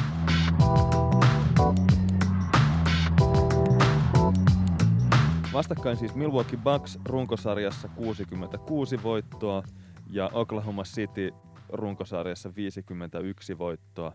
Ja seuraavaksi arvotaan joukkueiden valintajärjestys ja ensimmäisen joukkueen saa valita Olli Segersvärd. Olkaa hyvä mennään Milwaukeella. Näin ollen Juusolle jää sitten Oklahoma City ja läntinen konferenssi. Näin. No milläs Milwaukee sitten tästä mestaruuden itselleen varmistaa? No tämähän on niinku tota, tämähän on käytännössä selviö, että ei tässä tarvitse katsoa kuvaan tota urheilutoimittajan tasaisen vauhdin taulukkoa, niin tämä finaalit menee Milwaukeelle 4-3, eli eka kierros 4-0, toinen kierros 4-1, kolmas kierros 4-2, niin silloin siitä luontevasti jatkuu. Mutta niin kuin March Madnessissa on aina tapana sanoa tuommoisille tota, uh, ylisuorittajille, että nyt on tullut se tuhkimon aika mennä kotiin, kotiin niin tota, tanssit on tanssittu ja tulee todellisuus vastaan siitä huolimatta, että tuossa, jos miettii tässä Janni Santokumpon pudotuspeli urakkaa, niin tota, ensimmäisellä kierroksella matchupina to, Torian Prince, toisella kierroksella Jimmy Butler ja kolmannella kierroksella Pascal Siakam, mutta tota, mikään ei valmista siihen, että finaalissa tulee Nerlens Noel asettuu vastaan, että helpolla ei pääse, mutta tota, viime kauden playereissa Erik Bledsoe oli se heikko lenkki, joka petti. Ja tällä ka- näissä, tänä keväänä hän on ollut, ollut tota, sitten täyt, täyttä terästä. Niin tota, Onko häntä mainittu kertaakaan pudotuspelien aikana vielä? ei, mikä on ollut positiivinen asia. niin tota, kyllä se itseluottamus on, on tuossa porukassa niin kova ja se on tiivis, tiivis joukkue ja kaikki tietää oman paikkansa ja oman roolinsa. Ja tota, Janni Santekumpo johdattaa sitten joukkonsa päätyyn asti. Okei. Miten Oklahoma City Thunder kommentoi sitä väitettä, että 538.comin voimaviisareiden perusteella niin Milwaukee on ennakkosuosikki kotonaan 77 prosentin voittotodennäköisyydellä ja vieraissa 51 prosentin voittotodennäköisyydellä. Eli jokaisessa ottelusarjan ottelussa niin todennäköisintä olisi, että Milwaukee tulee voittamaan. Miten tästä lähdetään hakemaan mestaruutta? No näistä todennäköisyysprosenteista mä sanoisin nyt vain sen verran, että mulla on 100 prosentin luotto meidän avausviisikko sentterin Erlas Noeliin sekä penkillä tulevaa ison pelaajan Mike Muscalaa, että niillä pros- prosenteilla voidaan nyt pyyhkiä sit vaikka mitä. Ja ylipäätään tähän 538 malliin voidaan to- todeta myös sen verran, että nämä on, on nähty muun, muun muassa idän ekalkierroksella, että kuinka luotettava malli tämä on, niin mulla ei henkilökohtaisesti mulla ei ole minkään näköistä, niin kuin ei, ei pätkääkään heilu luottamus tähän meidän kollektiiviseen koripalloon ja ennen kaikkea tuohon henkeen, minkä Chris Paul niin kuin sy- omalla sympaattisella luonteellaan on tähän luonut. Mites kun 538in taskulaskimet sanoi, että Chris Paul on ihan täysi ihmiskyrpä? niin kyseenalaistat Mut no, jo- tämänkin väittöä. Ne joissain ryhmissä toimii. niin, että tämmöiset henkilökemiat, nekin on pohjimmiltaan vain fysiikkaa ja matematiikkaa. Se on nimenomaan juuri näin. Ja sitten kun sulla on voittava, voittava ihmiskyrpää, niin, niin kyllä se, se kantaa yleensä. Näin. Se on, se on kovassa paikassa kova. Kantaa Se on ikävää, se on ikävää, ikä, ikä, ikävää, Jamal Murray ei ollut siitä hir- hirveästi. Voittava ihmiskyrpä kantaa sankohiipimisen MM-kisoissa kolme sankoa. No niin, ja sitten finaaleihin. Ollaanpas asiallisia nyt. No niin, eli ottelusarja alkaa Milwaukeeista kotivoitolla. Milwaukee 1-0. Toisessa ottelussa ennakkosuosikki Milwaukee 77 prosentin voitto todennäköisyydellä. Kotivoitto Milwaukee johtaa 2-0. Kolmannessa ottelussa Milwaukee matkustaa Oklahoma Cityin, ollen sielläkin ennakkosuosikki 51 prosentin voittotodennäköisyydellä. Vierasvoitto 3-0. Yksikään joukkue ei ole NBA-finaalien historiassa noussut 3-0 tappioasemasta voittoon. Kuitenkin on pakko pelata vielä neljäs ottelu Oklahoma Cityssä, josta Thunder jotenkin raapii vielä itselleen voiton. Ja ää, Milwaukeehin palataan Milwaukeein johtotilanteessa 3-1. Tässä vaiheessa Tuhkimo osoittaa erinomaista venymistä, ottaa yllättävän vierasvoiton vielä vieraskentällä, nä, vielä kuudennessakin ottelussa, äh, viidennessäkin ottelussa ja kaventaa ottelusarjan kolmeen kahteen. Ottelusarja siirtyy takaisin Oklahoma Cityin, jossa Milwaukee onnistuu sössimään kuudennen ottelun sillä tavalla, että kuinka ollakaan tämä äärimmäisen jännittävä pudotuspelisarja venyy ratkaisevaan seitsemänteen otteluun, jota ei ole muuten näissä simuloiduissa pudotuspeleissä vielä nähty kertaakaan aiemmin. Tämä jotenkin sopii tähän äärimmäisen jännittävään taskulaskin pelleilyyn, että tämä ratkaiseva finaali aidosti randomilla venähtää tähän seitsemänteen otteluun, mikä tarkoittaa sitä, että Milwaukeella on 77 prosentin todennäköisyys voittaa mestaruus Oklahoma Cityn 23 prosenttia vastaan. Ja jännittävää on se, että pystyykö Thunder venymään vielä tässä ratkaisevassa seitsemässä ottelussa mestaruuteen voitettuaan kaikki aiemmat ottelusarjat alta vastaajana. Ja paskat ei todellakaan pysty. Bucks ottaa seitsemännessä ratkaisevassa ottelussa voiton ja vie mestaruuden Milwaukeeihin lukemin 4-3 ja kaikki taskulaskin pellet ovat aivan raivoissaan siitä, että Ollin typerä tasaisen vauhdin taulukkoon perustuva ennuste 4-3 otteluparin lopputuloksesta osuu täsmälleen oikeaan. Tämä vaikuttaa melkein sovitulta jutulta ja mua oikeasti ottaa vähän päähän. niin, niin kuin siitä ymmärtää, että oikeastihan se tota, mestaruus todennäköisesti oli 50-50. no niin, no mitäs äh, Thunderin leirissä kommentoidaan tätä, että kasvoiko nälkä syödessä, että äh, Thunder ei varmasti lähtenyt näihin pudotuspeleihin finaalien voittaminen mielessä ja silti pudotuspelit etenivät siihen malliin, että ilmassa oli käsin kosketeltavaa jännitystä siinä vaiheessa, kun finaalien seiskapeliä pelattiin, vaikka kukaan ei voi sanoa odottaneensa Thunderilta tämmöistä suoritusta.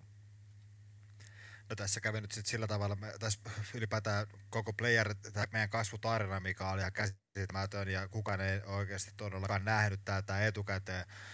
Niin sit kun sä kasvat niin kun joukkueena näin ja sulla nousee tällaisia täysin yllättäviä, yllättäviä sankaripelaajia, kuten Hamidu Diallo, joka tässä sarjassa yhtäkkiä tekee 30 pinnaa niin kuin vitosmatsiin täysin tyhjistä, niin, niin kuin, sitten se vaan tulee, että koko koripallo kanssa, koko koripallo maailma oikeastaan seisoo yhden joukkueen takana, niin on se kaunista niin kuin nähdä.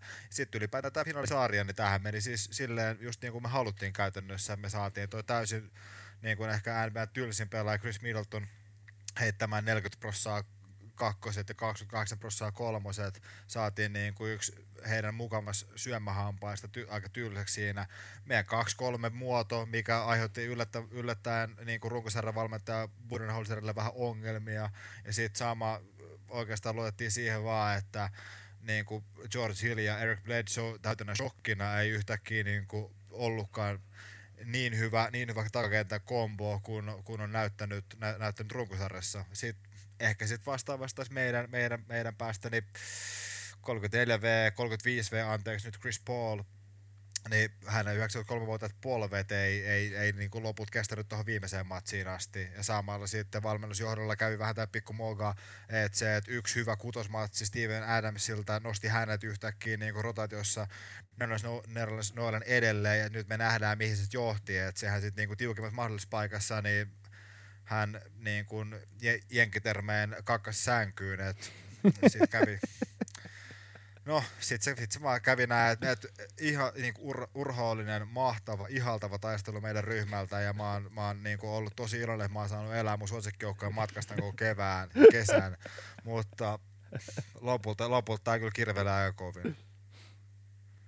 Näin. No, mites Milwaukeeissa sitten tota, tuuletellaan voittoa? Onko siellä jo bisset korkattu?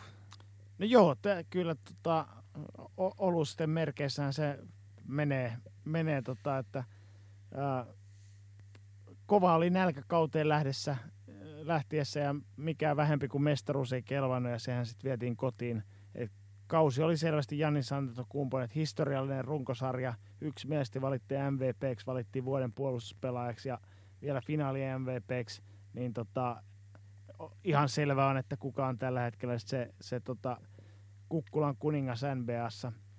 Uh, tosiaan niin finaalit lähti hyvin käyntiin, mutta sitten alkoi vähän nitisemään siellä Eric Bledsoe, Chris Middleton. Ei ollut ihan sitä, mitä oltaisiin kaivattu loppuhetkillä. Tota, vähän alkoi sitten niin kuin syyttävät sormet osoittaa siellä Milwaukeelaismediassakin, että Coach Budenholzer on, on tota, tämmöisen niin kuin hyvien aikojen johtaja, mutta sitten niin kovassa paikassa ei, ei löydy sitten niitä tota, jokereita sieltä korttipakasta, mutta onnistui Seisko pelin kaivamaan.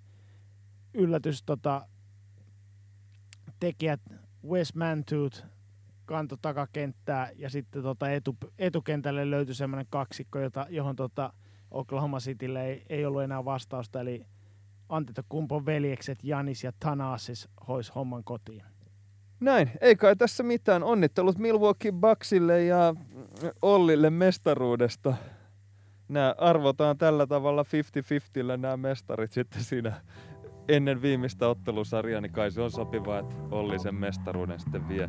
Kiitokset Juusolle myös osallistumisesta.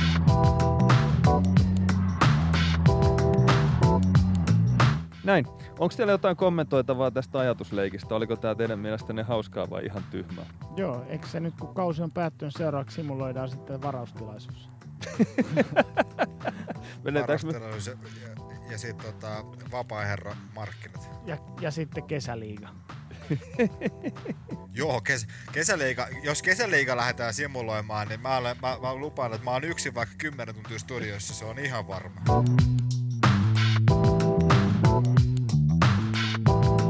Tässä jaksossa höpistään koronasta. Ei, mit, mitä hittoa tässä tehdään? Tää on just tää, kun Olli alkaa nyt lukea käsikirjoitusta, että mä oon kaksi viikkoa kirjoittanut.